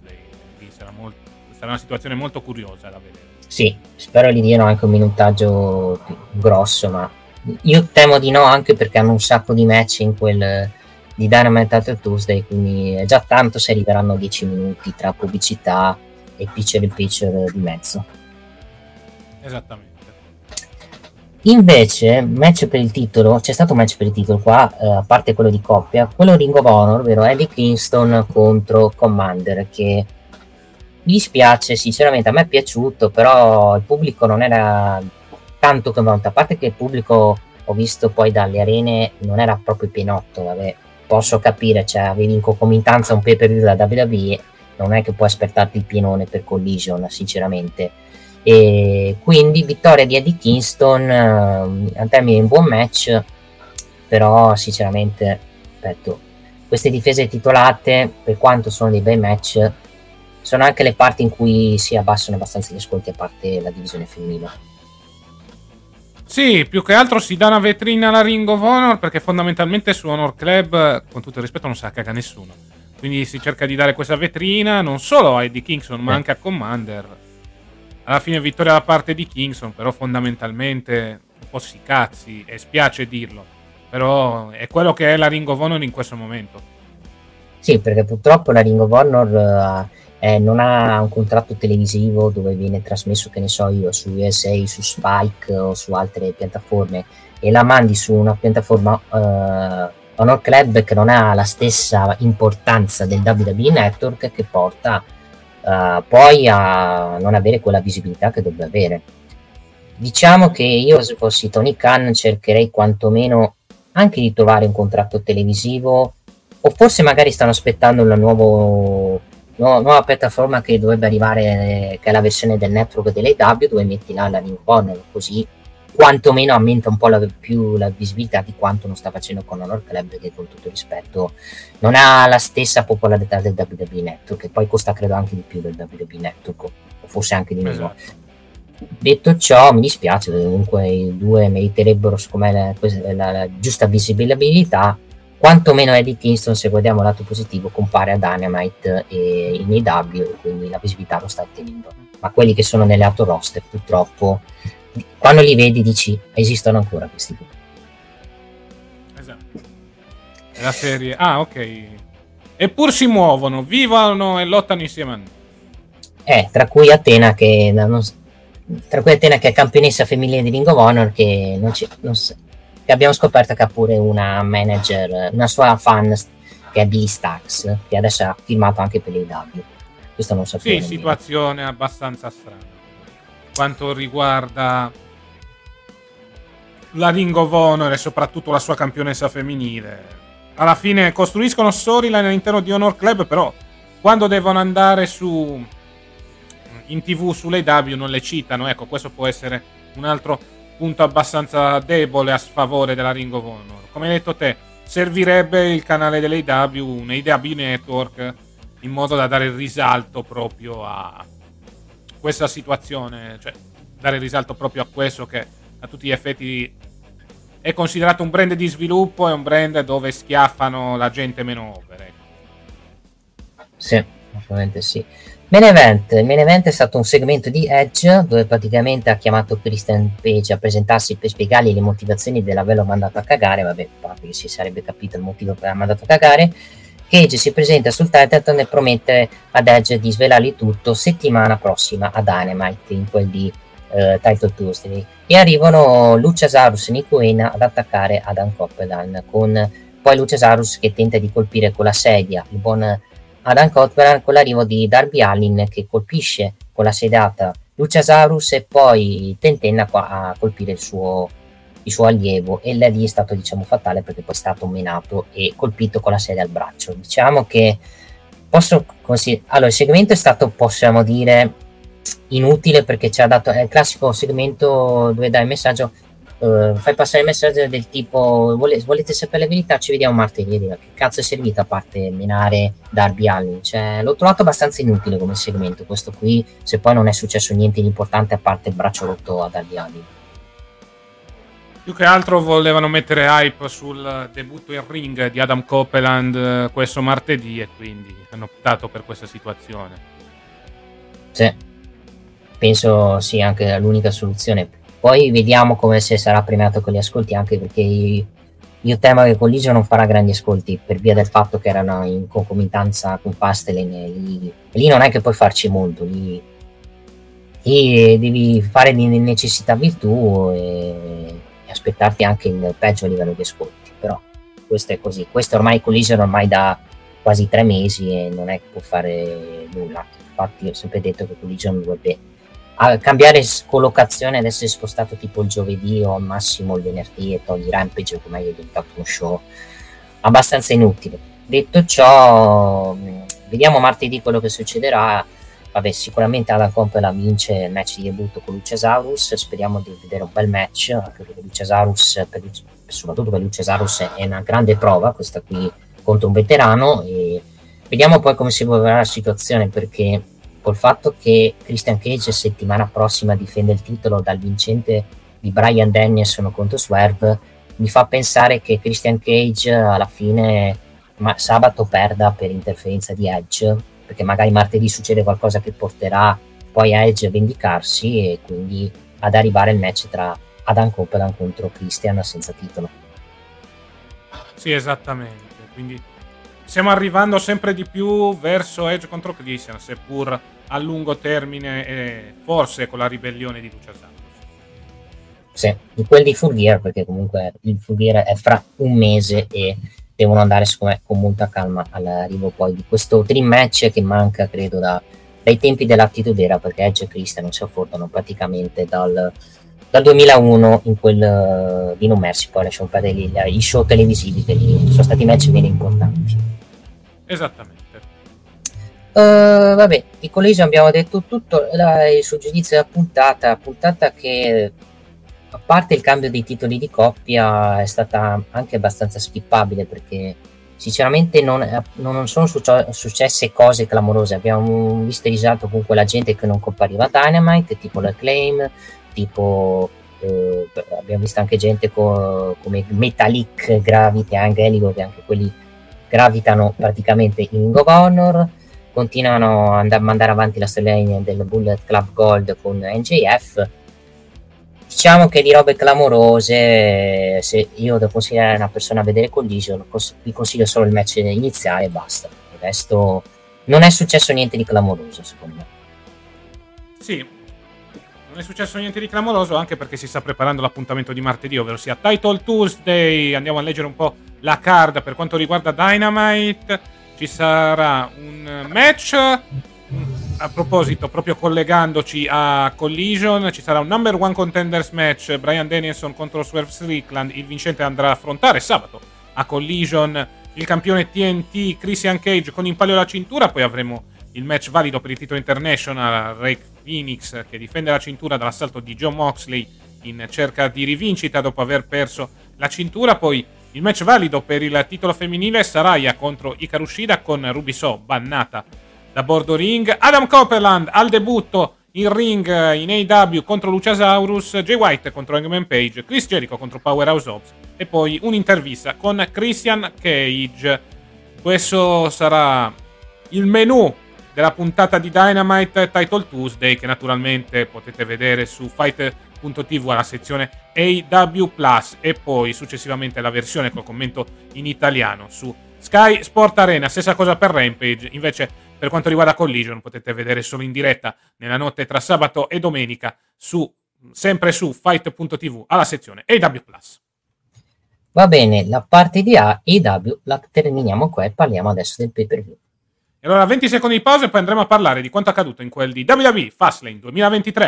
Oh oh oh, che ridere, bello bello! WineLivery.com Vini, birre, drink a casa tua subito, consegna in 30 minuti alla temperatura ideale direttamente dal produttore così risparmi. WineLivery.com E rieccoci qua per parlare di quanto accaduto in quel di WWE Fastlane 2023. Allora, io sinceramente, allora il PPV, a parte che hanno avuto solo 5 match, volevo chiederti, Cast, a te come ti è parso? Cioè, ti è passato liscio il view o hai avuto momenti di noia? Ma mi è sembrato un pay per view godibile, forse anche perché era di transizione, quindi mi è passato anche abbastanza liscio. Certo, ci sono alcune scelte che ritengo abbastanza discutibili, come la vittoria nell'opener, però alla fine è stato uno show che non mi è dispiaciuto sotto diversi punti di vista. A me sinceramente il pay per view allora a livello lottato non ha fatto schifo perché non ci sono stati brutti match. Però il problema è che è un pay per view dove eh, hanno, per tirare le tre ore hanno dovuto fare parte dei recap lunghissimi. Cioè, sono stati tantissimi recap di promo dei match che credo non succedeva perché era praticamente un grande pezzo. Poi c'è stato il match di Sina Knight contro contro Jimmy solo con Sina che le prendeva per 10 minuti e mi stava addormentando là praticamente. Sì, vabbè. Sappiamo perfettamente che con Sina non puoi fare molto, puoi fare molto dal punto di vista dei promo, dal punto di vista in ring ormai con tutto il rispetto non ce la fa più ed è per questo che l'hanno messo in un tag team match con LA Knight, contando che LA Knight poi non è so grande in ring performer, non è stato un grandissimo risultato è stato più un tag team match che si poteva buttare tranquillamente in una puntata di Raw SmackDown. Assolutamente sì, sì. Più che altro adesso vediamo il futuro di John Cena perché comunque lui ha fatto capire nel post conferenza, nella conference che c'è stato post Fastlane che praticamente sono gli ultimi, la sua ultima run in full time praticamente prima della chiamata da Hollywood perché credo che ormai la sua carriera in WWE sia ormai quasi alla fine, stile The Rock, quando The Rock poi si fece una grande carriera nel mondo del cinema e che adesso sta divenendo importante non solo per quello che ha fatto nella WWE ma per quello che sta facendo anche nel mondo del cinema. Infatti è uno degli attori forse più, famo- più, più famosi magari no è uno dei più famosi americani in questo mondo del rock. Sì a tutti gli effetti. Poi naturalmente con eh, questa fine dello show però stanno tornando tutti alla base. Credo che anche Sina Dopo la fine di questa run eh, ritornerà una volta per tutte a Hollywood. In attesa poi nel caso di fare un ultimo match eh, di ritiro. Quando non si sa ancora, però dobbiamo prepararci a un Sina molto molto lontano dalla WWE. Eh sì, eh, Sina molto lontano dalla WWE, infatti credo che la WWE sta già cercando di costruirsi i suoi, i suoi, i suoi futuri lottatori, i suoi futuri eh, persone che possono trainare la compagnia perché comunque non avrai più Sina poi anche Roman Reigns si sta già preparando a fare una carriera fuori dal WWE per fatto anche e soprattutto che salta un sacco di pay per view perché lei ha fatto anche praticamente un contratto che gli permette di saltare questi pay per view il resto secondo me la WWE per quello che sta costruendo nel futuro sta facendo secondo me molto bene perché tra NST tra anche quelli che hai nel main roster comunque da WWE non è secondo me messa male. Basta non sbagliare basta non fare scelte che possono secondo me compromettere una persona o no a livello di booking. Esattamente quindi anche questa vittoria nel tag team match serve quantomeno per cementificare eh, non dico un passaggio di consegna perché le Knight ancora non ha quello status pari al Sina dei tempi belli, però comunque serve per far crescere questa new wave che sta invadendo la WWE e soprattutto per lanciare gente che può essere il futuro della federazione. Certo, parliamo di LA Knight che ha praticamente 40 anni, però come ben sappiamo non mi stupirei anche in virtù del rinnovo di contratto che in futuro diano a lui quantomeno una run titolata con un titolo del mondo. E il primo antipasto potrebbe essere, nel senso, prima, primo assaggio dove però non vincerà sarà in Arabia Saudita perché io penso che col fatto che lui è over col pubblico, col fatto che eh, molti chiedono, che dei fan chiedono un, che vada per il titolo, credo che lo vogliono sfruttare subito questo momento per far sì che poi usi questa cosa per dirgli non è ancora pronto per andare per il titolo del mondo, quando finirà il regno di Reigns poi lo sfrutterai per andare per il titolo del mondo. Magari subito dopo questa faida con Reigns gli danno una run titolata con uno dei titoli secondari, tipo il titolo intercontinentale e il titolo degli Stati Uniti, per poi mandarlo per il titolo mondiale più avanti. Azzarderei addirittura a WrestleMania 41.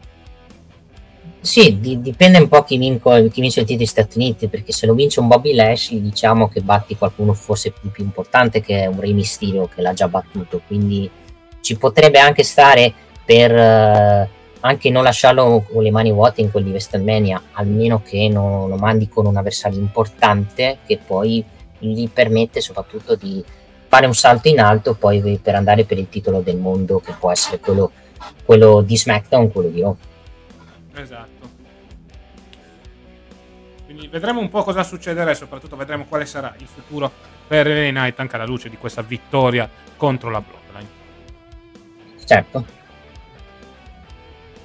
Va bene, andiamo per ordine con i match? Sì, andiamo in ordine per i match. Ok, iniziamo col match valido per i titoli indiscussi di coppia, il Judgment Day contro Cody Rhodes e Jey Uso e abbiamo addirittura il cambio di titolo. Cody Rhodes e Jey Uso sono i nuovi campioni indiscussi di coppia della WWE. Match, eh, io sinceramente il match mh, all'inizio è andato, non è stato esaltante, voglio essere onesto, perché hanno fatto molto hit ai danni di Jey Uso. Poi, partì, poi è andato in, eh, in salita quando c'è stato lo tag per Cody, dove ci sono state una serie di, di, mosse, tra cui la cutter, la, il super kick, la spear di Jey Uso, poi l'arrivo di Ria che ha avuto questo piccolo flirt con Ria Ripley, con c'è, c'è Jay Ria, precisiamo, e JD McDonagh che praticamente è stato anche fondamentale in negativo contro il Judgment Day, perché la scelta che hanno fatto è stata anche, secondo me, una scelta intelligente per semplicemente far, dare un motivo per cui Damien Priest eh, non, non, potesse incassare nel main event. Spieghiamo, praticamente Jedi McDonagh per il tentativo di colpire Cody Rhodes mentre era a fare il mentre stava Damien Priest stava facendo la mossa sul tavolo di commento Jay McDonald per sbaglio colpisce al ginocchio Damien Priest con Damien Priest che praticamente muore con, quella, con quel colpo e si becca pure la Crossroads col tavolo dei commentatori che non si rompe perché il tavolo dei commentatori è abbastanza pesante quello che hanno avuto Cole e, e il buon Wade Barrett. Il resto la vittoria ci sta anche perché io penso che usano, possono usare questa cosa per dare anche la possibilità di, di far comparire Cody e Jay a SmackDown. E soprattutto anche per uh, iniziare ancora gli accenni di split tra, il, tra i Judgment Day perché comunque questa cosa secondo me di Jane McDonough che, che colpisce Damien Priest uh, diciamo che se la legherà al dito molto Damien Priest e porterà secondo me ancora, ancora di più delle crepe quindi verso poi un Damien Priest che si staccherà dal Judgment Day. Sul match, match è sufficiente.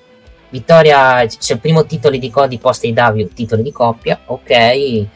Diciamo però che non è la finish the story di Cody, perché ovvio che non è scemo che finisce la storia vincendo i titoli di coppia, ma diciamo è un piccolo passo poi verso un Cody che poi penso verso, verso inizio anno si dedicherà al titolo del mondo. Voto comunque sufficiente, 6.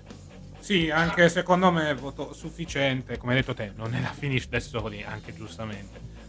Più che altro dovevano trovare qualcosa da fare per Cody e quindi lo hanno messo assieme a Jay nella divisione di coppia. Sicuramente può essere una situazione molto interessante. Tra l'altro, in questo modo sia Cody che Jay possono fluttuare tra i due show, nel senso saranno a Raw, però possono andare anche in quel di SmackDown e possono crearsi delle situazioni molto molto interessanti, ad esempio Jay con Jimmy e Cody soprattutto con Roman Reigns. Quindi vedremo un po' cosa succederà da quel punto di vista. Per il resto è un match buono, anch'io vado sul 6, non è un super match, però comunque è un buon match che racconta anche la storia di un Judgment Day che sembra avere le prime crepe, anche perché Pris non è che accetti, cioè Pris non è che accetta di buon grado la presenza di JD McDonagh come membro affiliato, ecco, anche alla luce di quanto accaduto in questo match.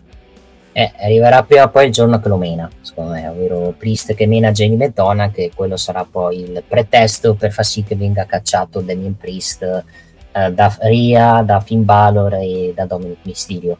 Bisogna capire quando, e noi tutti sappiamo benissimo che questo split lo, inizierà verso dicembre perché devono arrivare palesemente al Wargames tra il team buoni, ovvero Rhodes, Jay Uso, Kevin Owens e Sami Zayn contro l'altro team del Judgment Day. È vero anche che arrivare fino, fino a novembre, fino a Survivor Series, dove hai fatto tutte le combinazioni possibili, è dura ragazzi, è molto molto dura. È molto molto dura, però dobbiamo trascinarci fino a questo punto. Almeno hanno trovato uno stratagemma per tenere Cody quantomeno in naftalina. Per un bel po' fino quantomeno alla Rumble, perché alla fine avrai anche i Wargames eh, e adesso con queste difese dei titoli di coppia, ecco. Almeno fai fare qualcosa all'American Nightmare e non lo lasci fluttuare nello sicazzi. Poi vabbè, NXT forse annuncerà il, la nuova edizione del Dusty Rhodes Tag Team Classic, ma quella è un'altra storia. Ecco. Sì, quella è assolutamente una, un'altra storia, ha anche senso, anche visto che lui è il figlio di Dusty Rhodes, quindi avrebbe assolutamente senso. Poi vediamo quanto durerà il regno di Cody e Jay Uso. Io non mi aspetto un regno lungo. Cioè, in una escoda addirittura che già fra un mese o due lo riperdono. Può anche essere, cioè... Vediamo un po' come si evolverà la situazione, soprattutto vedremo come si evolverà la situazione per quanto riguarda il Judgment Day, perché alla fine sono loro, loro potrebbero essere i principali eh, avversari che detronizzerebbero Cody Rhodes e Jay Uso in modo da allungare ancora di più la storyline dello split della propria stable. Sì. Andiamo avanti. Six Man Tag Team Match Latino World Order Rey Mysterio e Santos Escobar contro Bobby Lashley e gli Street Profits serve un terzo uomo per il Latino World Order arriva sotto forma del debuttante Carlito debuttante tra virgolette perché era già rientrato in quel di Backlash, adesso ritorna full timer a tutti gli effetti e questo porta alla vittoria dei messicani. Alleluia, avrebbe da dire Carlito, è finalmente arrivato, visto che da due o tre mesi che la tirano col fatto che Carlito ha firmato, Carlito arriva, Carlito di qua, Carlito di là. Poi hanno cambiato quei 40 piani prima di farlo debuttare. La, il match è stato, io dico, io lo considero un angolo perché il match non è stato niente di che. È stato un match dove si aspettava palesemente l'arrivo del terzo incomodo, che, che ovviamente è stato Carlito perché all'inizio il, nel, nel kick-off pare che quello che gli ha mandato il messaggio gli abbia, sca- gli abbia scammato praticamente la risposta e alla fine hanno fatto una cosa, la classica cosa che arriva dell'avversario che è sorpresa che arriva a match in corso praticamente ed è una questione, è una cosa che ci sta anche per uh, dare hype soprattutto e curiosità e reazione al pubblico di chi sarebbe stato, che ovviamente sapevamo tutti che sarebbe stato Carlito che l'ho visto comunque in buone condizioni e, e per quei 30 barra un minuto di match non ha sbagliato nulla. Poi bisogna vedere poi come eh, si presenta quando avrà dei match singoli con una duratura più lunga se sarà, se sarà stato un ottimo acquisto da parte del WWE uno come Carlito che comunque serviva per dare un po' di eh, di import- dare qualche, cam- un cambiamento al Latino World Order che in questo periodo è finito un pochino nell'oblio e che l'unico che sta tenendo la- in piedi il Latino World Order è Re Mysterio. Poi vediamo quello che succederà perché Carlito può essere anche uno che può portare a, a far ingelosire Santo Escobar perché magari eh, Santo Escobar potrebbe essere ingelosito del fatto che Re Mysterio dà più, inten- più attenzione a Carlito e non a lui e quindi la, la puoi portare poi sul punto del fatto che poi lui si sente, si sente Escobar si sente messo in secondo piano dal suo maestro e quindi decide poi di splittare solo lui perché con tutto il rispetto per Jockey and Wide, per Cruz del Toro, mette, tenerli sia, in, sia face in tag team o in da credo che non cambi niente perché le reazioni del pubblico quando entrano loro due è classica reazione isticazzi, mentre su Santo Escobar quantomeno se lo tieni in singolo sia da face sia da heel qualcosa ci puoi fare. Voto del match, eh, eh, io, io, ho detto che è un angle, però diciamo non ha fatto schifo, un match da 6. Arriva, eh, qui molti hanno, si sono arrabbiati, ah ma hanno fatto perdere come degli stronzi alla stable di Lash Company. Ragazzi, quando la gente torna da... quando c'è un, debu- un debutto di qualcuno se, se, lo fai debuttare lo fai perdere come uno stronzo, non è che ci fai una bella figura. E quindi io me l'aspettavo che se arrivava Carlito il team face vinceva. Quindi la scelta non è stata secondo me sbagliata. Diciamo che hanno abbastanza velocizzato il finale con poi la backstabber di Carlito su Montesfort. Credo che la faida non sia ancora finita qua e andranno avanti. Pare che il prossimo membro del, della stable di Lashley sia Odyssey Sons. Quantomeno ci fanno qualcosa con lui, visto che non ha fatto niente praticamente da quando l'ha draftato. Anzi, non ha mai combattuto, se, se vogliamo dirlo in senso generale. Comunque, voto sufficiente, però il match per me è stato un angle. Sì, praticamente è stato un angle in attesa del ritorno di Carlitto e naturalmente il World doveva vincere visto il ritorno del Caraibico. Per il resto un buon match. Eh, vedremo cosa succederà con la Sable di Lashley, che rischia un pochettino di essere un terzo incomodo nella storyline tra Mysterio e Escobar. Eh, e rischia anche di essere un po' sminuita, perché non so se eh, vorranno dare il titolo a Lashley da questo punto di vista, perché comunque se devi raccontare lo split dell'LWO Lashley lo vedo un po' terzo incomodo in tutta questa situazione. Vedremo un po' cosa succederà. Per il momento hanno deciso di far vincere Latino World Order, però credo che la storyline continuerà senza troppi problemi. Per il resto match sufficiente.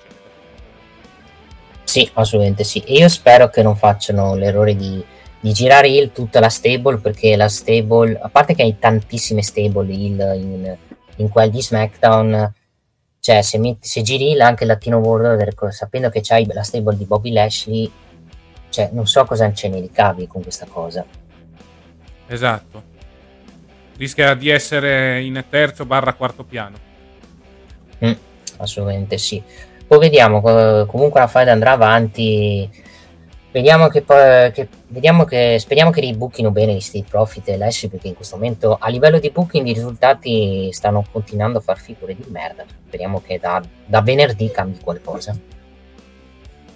Esattamente. Ok. Passiamo al triple threat match valido per il titolo femminile. Yoskai contro Asuka contro Charlotte Flair.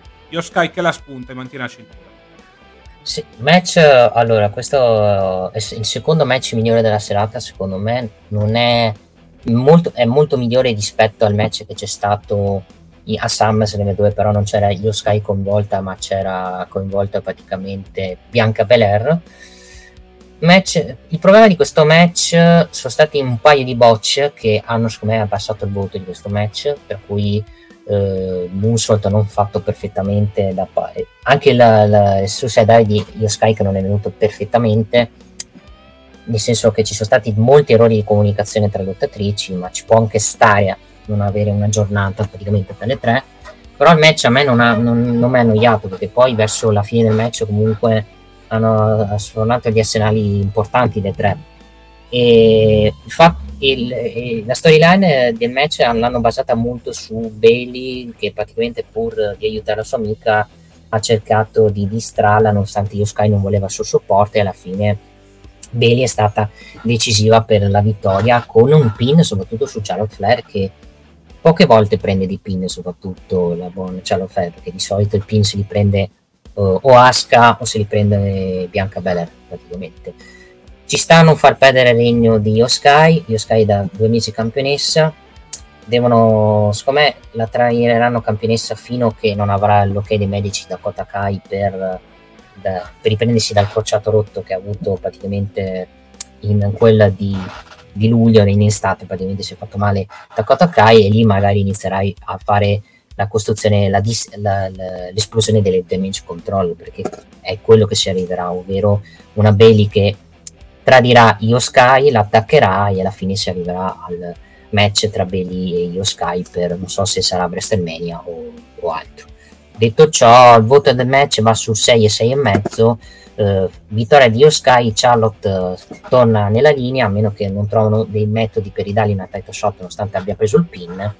Su Asuka l'hanno protetta perché penso che con Asuka vadano avanti visto che a SmackDown o c'è lei o si rifà con Aska contro Bianca, non Aska contro Bianca Belair, io Sky contro Bianca Belair perché Bianca Belair vorrà vendicarsi dell'infortunio.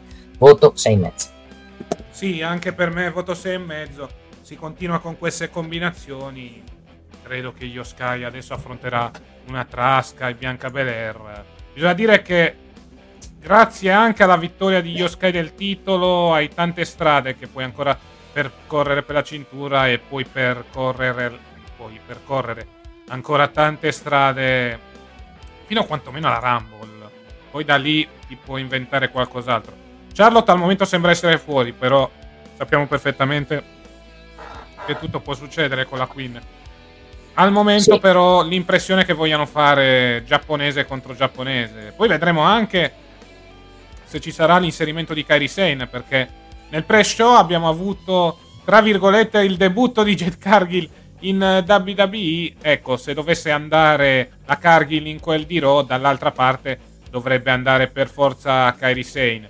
Quindi ci sono tante strade molto molto interessanti da percorrere per quanto riguarda il titolo femminile e tutte che potrebbero portare a match di alta caratura. Per il resto sì. incontro anche abbastanza buono, anch'io sul 6 sentito.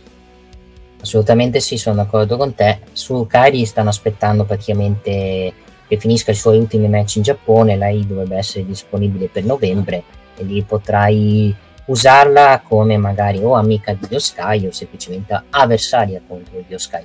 Potresti anche fare un match tra giapponesi che potrebbe interessare il pubblico WWE, solo che lì il problema è come costruisci il match, visto che le due non parlano benissimo l'inglese. Lì magari metti Bailey che può trascinarti praticamente il, il teaser della faida, per quanto sinceramente Bailey non è che possa fare tutto lei in, in, questa costruzione della faida e penso che Bailey sarà anche il fattore decisivo e quello che porterà Io Sky a perdere la cintura perché, perché senza Bailey il messaggio che ti hanno fatto capire Io Sky non sarebbe campionessa esatto andiamo avanti andiamo avanti tag team match John Cena e Le Knight contro la Bloodline vittoria da parte del team face mi dispiace a me il match mi hanno abbastanza annoiato per, per quanto purtroppo mh, eh, Elenite è over, Sina è over, eccetera, eccetera. Il pubblico sarà piaciuto eh, lì la, l'arena di Indianapolis.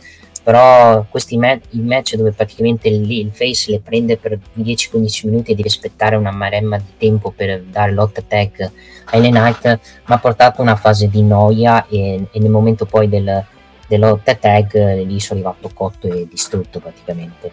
Poi il match non è stato niente di che, e lo si è capito praticamente lì non do colpe a Ellen Knight non do colpe praticamente agli, agli lottatori. Semplicemente come, per come hanno strutturato il match per me il match è stato insufficiente per come l'hanno strutturato perché chi lo vede da casa eh, se, se, vede Osina che le prende per 10-15 minuti diciamo che dopo un po' non mi stupisce che poi guarda il cellulare e fa, fa altro come ha fatto su me molte persone io do voto 5,5, anche insufficiente per match peggiore della serata, no, eh, non per colpa degli lottatori, ma per come la WWE ha strutturato il match nelle varie fasi. E vittoria che ci stava da parte di Sinane Knight, con le Knight che pinna Jimmy Uso. Per Jimmy Uso la vedo brutta per le prossime settimane, credo che le prenderà da Roman Reigns. E in Arabia ci tocca Ellen Knight contro Roman Reigns, penso almeno che non vogliono giocarsi Sina e ci starebbe anche perché gli arabi il match da Roma Reigns Sina lo hanno sempre chiesto. Detto ciò se fanno Ellen Knight contro Roman Reigns eh, sarà un match dove porterà molte discussioni se sia che vinca Roman Reigns sia che vinca Ellen Knight perché se vince Roman Reigns diranno è perché non hanno dato titolo a Ellen Knight e il contrario perché hanno fatto vincere Ellen Knight quindi sarà un match che sicuramente porterà polemiche sia che vinca uno che vinca l'altro. Comunque voto insufficiente Esattamente, sì, match insufficiente. Le Knight, con tutto il rispetto, non è un ring general. Sina, ne parliamo da tempo in memoria. Ormai sul ring fa molta fatica, per questo gli fanno fare più tag team match che match singoli. Anche la Bloodline non è che si sia comportata benissimo. Naturalmente, questo servirà al match tra Reigns e Knight. Come hai detto te, ci saranno tante polemiche, però credo che alla fine manterrà Reigns a questo punto portiamolo fino a WrestleMania. Facciamo finire il regno nella. diciamo. nel panorama più suggestivo, ovvero sia quello dei 40 anni di WrestleMania. Poi vedremo cosa succederà. Entreremo a tutti gli effetti in una nuova era. Però per il momento è giusto che Reigns mantenga. Per il resto, tag team match abbastanza mediocre. 5, 5 e mezzo. Sì, Probabilmente sì. E, mentre per solo Siko a Jimmy Uso, ripeto, Jimmy Uso non ha... Sì, mi sa che finirà... Jimmy Uso è pronto ad essere massacrato. Praticamente sì. Caro Jimmy, venerdì se non vieni massacrato mi stupisce sta cosa, però... Esatto. Lo scopriremo, lo scopriremo vento, vedremo anche Reigns come si presenterà anche in condizioni, sicuramente si presenterà in buone condizioni, abbronzato, poi si è fatto due mesi di vacanza, eccetera, eccetera. Vediamo com- come costruiranno le storyline di, in Arabia Saudita e spero quantomeno una presenza un pochino più presente, non è che pretendo che sia sempre presente Roman Reigns per costruire il match per il titolo del mondo e poi vediamo se poi farà solo il match in Arabia o farà qualcosa anche sulla Series Roman Reigns. Esatto, quindi vedremo un po' cosa succederà da quel punto di vista. C'è comunque interesse intorno al match che sarà molto inedito, che dovrebbe quantomeno garantire una buona vetrina. Assolutamente sì. Andiamo avanti, vabbè, segmento backstage, Damien Priest sembra voler incassare a tutti i costi la valigetta stasera con i suoi compagni del Judgment Day che cercano di dissuaderlo. Arriva Rhea Ripley che fa ragionare Priest dicendogli che non è in condizione di incassare, si fa consegnare la valigetta per evitare che Priest faccia sciocchezze. E questo porta al main event di questa edizione di Fastlane 2023, match valido per il World Heavyweight Championship, last, last, man standing, last man standing. Seth Rollins contro Shinsuke Nakamura. Alla fine Seth Rollins, nonostante le difficoltà, riesce a mantenere il proprio titolo. Bello, questo mi è piaciuto di più rispetto a quello di Payback, durato 28 minuti, è stato anche abbastanza lungo, però ci sta per raccontare il dramma di un Rollins che ha problemi alla schiena, di un Nakamura che infierisce molto su, sulla schiena malandata di Rollins, anche se l'ha fatto poi quinto, eh, dopo 5 minuti, prima stava infierendo su altre parti che non c'entrava nulla. Mi ha abbastanza intrattenuto come match, mi è molto piaciuto ha usato anche varie armi tra cui la, le, i bidoni, le, i tavoli, le sedie, praticamente ha usato tutto. Quando Nakamura ha usato il green, green Misk, quello versione rossa, ha pensato che vincesse il titolo, perché comunque quando Green Misk e poi lo Spice Battle sul tavolo, sulla schiena, lì si pensava veramente che Rollins potesse perdere il titolo. E alla fine non è stato così perché semplicemente Rollins uh, è over col pubblico, vende tanto a livello di merchandising, non a livelli di Ellen Knight e di Cody Rhodes, però diciamo che è al terzo o quarto posto a livello di vendite e, e, alla fine hanno fatto secondo me la scelta giusta, ovvero far mantenere il titolo a St. Rollins perché semplicemente di Nakamura non si fidano di dargli un titolo anche perché semplicemente non, non, non, cre- non ci puntano per, per, il main event su Shizen Nakamura che è stato palesemente un avversario di transizione per tenere impennato un Seth Rollins fino poi ad avere dei grossi avversari per l'Arabia Saudita fino a WrestleMania match uh, che si prende secondo me anche il 7 match migliore serata vittoria da parte di Seth Rollins con Falconello sul tavolo il finale poteva, potevano anche farlo meglio perché fare la Falconero col tavolo spaccato e basta è stato un finale un po' me. Non dico, eh, mi aspettavo tipo 3000 colpo stomp per distruggere Nakamura, sta, soprattutto anche perché tu eri in condizioni pessime alla schiena.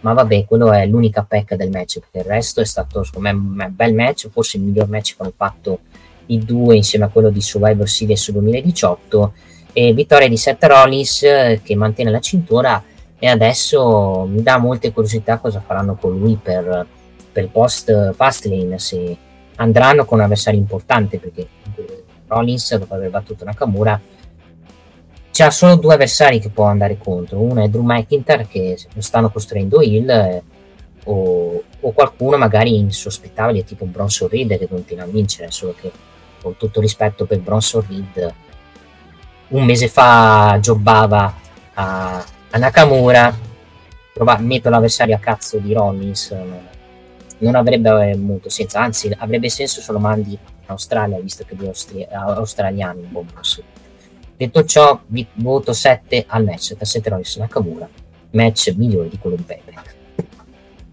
sì, ci si aspettava qualche colpo di scena, invece Seth Rollins ha mantenuto la cintura. Hanno raccontato la storia di un Seth Rollins che nonostante la sofferenza, nonostante gli ostacoli, ha gettato il vero e proprio cuore ed è riuscito a battere un Nakamura molto incisivo nei suoi attacchi, ma che alla fine non è riuscito a vincere nemmeno stavolta. Alla fine è stata una storia che serviva anche per far crescere Rollins, è stata una storia che ha dato una grandissima vetrina a Shinsuke Nakamura per quanto riguarda la faida titolata. Alla fine comunque un buon match eh, Rollins eh, con la combinazione di pedigree, stomp e Falcon Arrow vince la cintura e soprattutto mette la parola fine su questa faida. Vedremo un po' quale sarà il futuro, per il resto buonissimo match, forse il match migliore della serata, quindi si merita quantomeno il 7, 7 e mezzo. Sì, per Nakamura il futuro, eh, non lo sappiamo, magari finirà la faida con Ricochet, visto che Ricochet deve, vuole vendicarsi del fatto che Nakamura l'ha, l'ha infortunato. Magari farà qualcosa nel mid-carding, ecco, cioè non vedo più spunti purtroppo per Nakamura, che comunque bisogna dire si è comportato molto molto bene in questa fight. Ricorda un po' la situazione di Gable che è tornato a fare quello che faceva prima dopo un'ottima run nella lotta per il sì. titolo intercontinentale. Quantomeno, quantomeno è la miglior caratterizzazione che hanno fatto di Nakamura nei miei roster. Esatto. Perché fondamentalmente da quando è salito nel main roster nel lontano 2017 mi sembra, 2018. 2017. Esatto, alla fine non l'hanno mai caratterizzato fino in fondo. Forse giusto durante la faida con Sales quando era Hill, però anche lì alla fine era il tizio che tirava calci nei gioielli di famiglia, anzi non calci, tirava pugni nei gioielli di famiglia di AJ Styles Qui invece ha avuto una costruzione molto molto migliore, soprattutto molto molto pericolosa. Alla fine si è comportato bene. Adesso però si ritorna un attimo nel mid-carding. Si, si ritorna a pensare al surf per quanto riguarda il buon Nakamura, vista la sua passione per le onde. E chi lo sa, magari fra due o tre anni, quando finirà la carriera, magari gli daranno un titolo come premio alla carriera. Sì, esatto. Che, che avrebbe forse senso. Il resto vediamo il futuro per per Seth Rollins, come ho detto adesso, si fa interessante la, la lista di sfidanti per Rollins, per quanto Ro non abbia veramente una lista così grossa di sfidanti, però credo che c'è solo un nome che è Drew McIntyre, perché il resto veramente sono tutti occupati. Quello sì. Quindi vedremo un po' cosa succederà. Diciamo che adesso il titolo mondiale rischia di andare un po' in secondo e in terzo piano in virtù di questa rivalità tra Judgment Day e Cody, Owens, Jay, Jay Uso e compagnia cantante. In vista naturalmente dei War Games. Sì, quello sì, e anche il fatto che torna Roman Reigns per combattere in Arabia. Esatto. Quindi vedremo un po' cosa succederà. Nel frattempo comunque Rollins si è fatto la sua run e continuerà a farla, quantomeno. Io oserei dire fino, alla, fino a WrestleMania, cioè a questo punto fai Gunter contro Rollins tu dici punto contro Ronis, ci starebbe. O lui o qualcun altro, perché boh. Chi Io lo so. Chi può togliere il titolo? Chi ci metti? Qualcuno che ritorna da Chicago, se dovesse tornare a Chicago, cioè, quello è il senso. Il fatto che Grace ha fatto un altro riferimento a Fastlane di, di CM Punk o è una trollaggio, ma non penso, perché quando fai questi riferimenti, e l'hanno fatto anche con CM Punk, eh, non con CM Punk, con Cody e Wyatt, io credo che stia trattando il, l'arrivo di CM Punk. Poi se CM Punk compare ad Impact, se compare Impact non ci credo l'Impact non è che si, si, si sia lasciato bene, allora le cose cambiano. Sì, al momento credo che... Cioè, ma non è tanto che si è lasciato bene con Impact, cioè potrebbe anche andare, però se ti arriva l'offerta da parte della WWE, magari ci pensi su due volte, ecco, per quanto riguarda il tuo personaggio e soprattutto il tuo star power. Quindi ti dico, secondo me CM Punk potrebbe tornare. I contatti secondo me stanno già avvenendo. Poi bisogna vedere se tornerà alle series o più avanti. Però l'impressione è che Punk comunque la terrà d'occhio quell'opzione. Anche solo per fare uno sgarro a Tony Khan, ecco. Sì, anche perché la WWE ti dà più soldi che la TNA, tutto rispetto. Quindi credo che CM Punk valuta anche il denaro, quanto ti offre soprattutto a livello esatto. di soldi. E la TNA mi dispiace, non ha i soldi per controbattere una concorrenza come la WWE. E io penso che alla fine, se CM Punk debutta, se ritorna, cioè il posto esatto è a Chicago, poi il problema è in che segmento lo metti a Survivor Series, perché cioè, non saprei dove metterlo per farlo tornare lì si capirà nelle prossime settimane, nei prossimi mesi, perché al momento uno dice sì, ci sono contatti, no, è CM Punk che cerca la WWE, no, la WWE che cerca CM Punk, al momento si sa poco. Esatto. Quindi vedremo un po' cosa succederà da quel punto di vista, perché per quanto riguarda la situazione del World Heavyweight Championship ci sono tante tante opzioni. Esatto. Va bene. Finisce qui la nostra recensione di Fastlane. Se vuoi dare un giudizio generale, Nick. Allora, giudizio nazionale, voto insufficiente, peggior pay per view del, della, della WWE e può capitare che non sia un grandissimo pay per view, costruito male, costruito solo sul main event, eh, match che sono stati molti da show, anche il match iniziale che poi si è salvato poi verso la fine, e togliete Fastlane perché ogni volta che lo fanno è un view dove succede poche cose e non riesce mai ad essere un view che arriva alla sufficienza voto 5 perché è un preview che è passato molto male a, a chi l'ha guardato nonostante il match è durato i match sono, sono stati 5 ed è durato 2 ore 3 ore praticamente lo show e togliete le sponsorizzazioni della pizza che sono state cringe e mi hanno fatto venire fame siamo nel periodo di Endeavor le sponsorizzazioni le vedrai prescindere ti ricordo le sponsorizzazioni di WrestleMania eh sì eh sì ma Diciamo quella della pizza mi ha fatto, quei bastardi mi ha fatto venire fame vedendo quando, con Cole che mangiava la pizza. Buona la pizza. Esatto, quindi vedremo un po' cosa eh, succederà. Fastlane gli do un 5 a 5 e mezzo. Per carità, la qualità in ring c'è stata, però parliamo di un pay per view con scritto transizione in fronte che è stato allungato per eh, cercare, cioè è stato allungato per cercare di arrivare alle tre ore a tutti gli effetti, però alla fine è un pay per view abbastanza dimenticabile che dal punto di vista del storyline, a parte il cambio di, dei titoli di coppia, non è che ricorderemo con eh, grande affetto e soprattutto non è che lo ricorderemo all'interno della continuity della WWE, quindi anche secondo me 5-5 Sì, quindi vi consiglio solo di vedere main event e basta, il resto è un preview che potete skippare e passare direttamente verso l'Arabia Saudita. Esattamente. Va bene, io direi di chiudere qua. Abbiamo parlato di tutto quello che c'era da parlare. Sì, chiudiamo qua anche perché settimana prossima avremo veramente da di parlare di tantissime cose. Eh beh sì, perché avremo, vabbè, ritorneranno gli appuntamenti con Raw e SmackDown, avremo NXT che è già bello pieno e avremo anche AW Title Tuesday, Pre- quindi preparatevi per una puntata del podcast molto molto succulenta. Sì, Detto questo, Hirokasa, come c'è stato Nick? Grazie a tutti ragazzi e ci vediamo settimana prossima.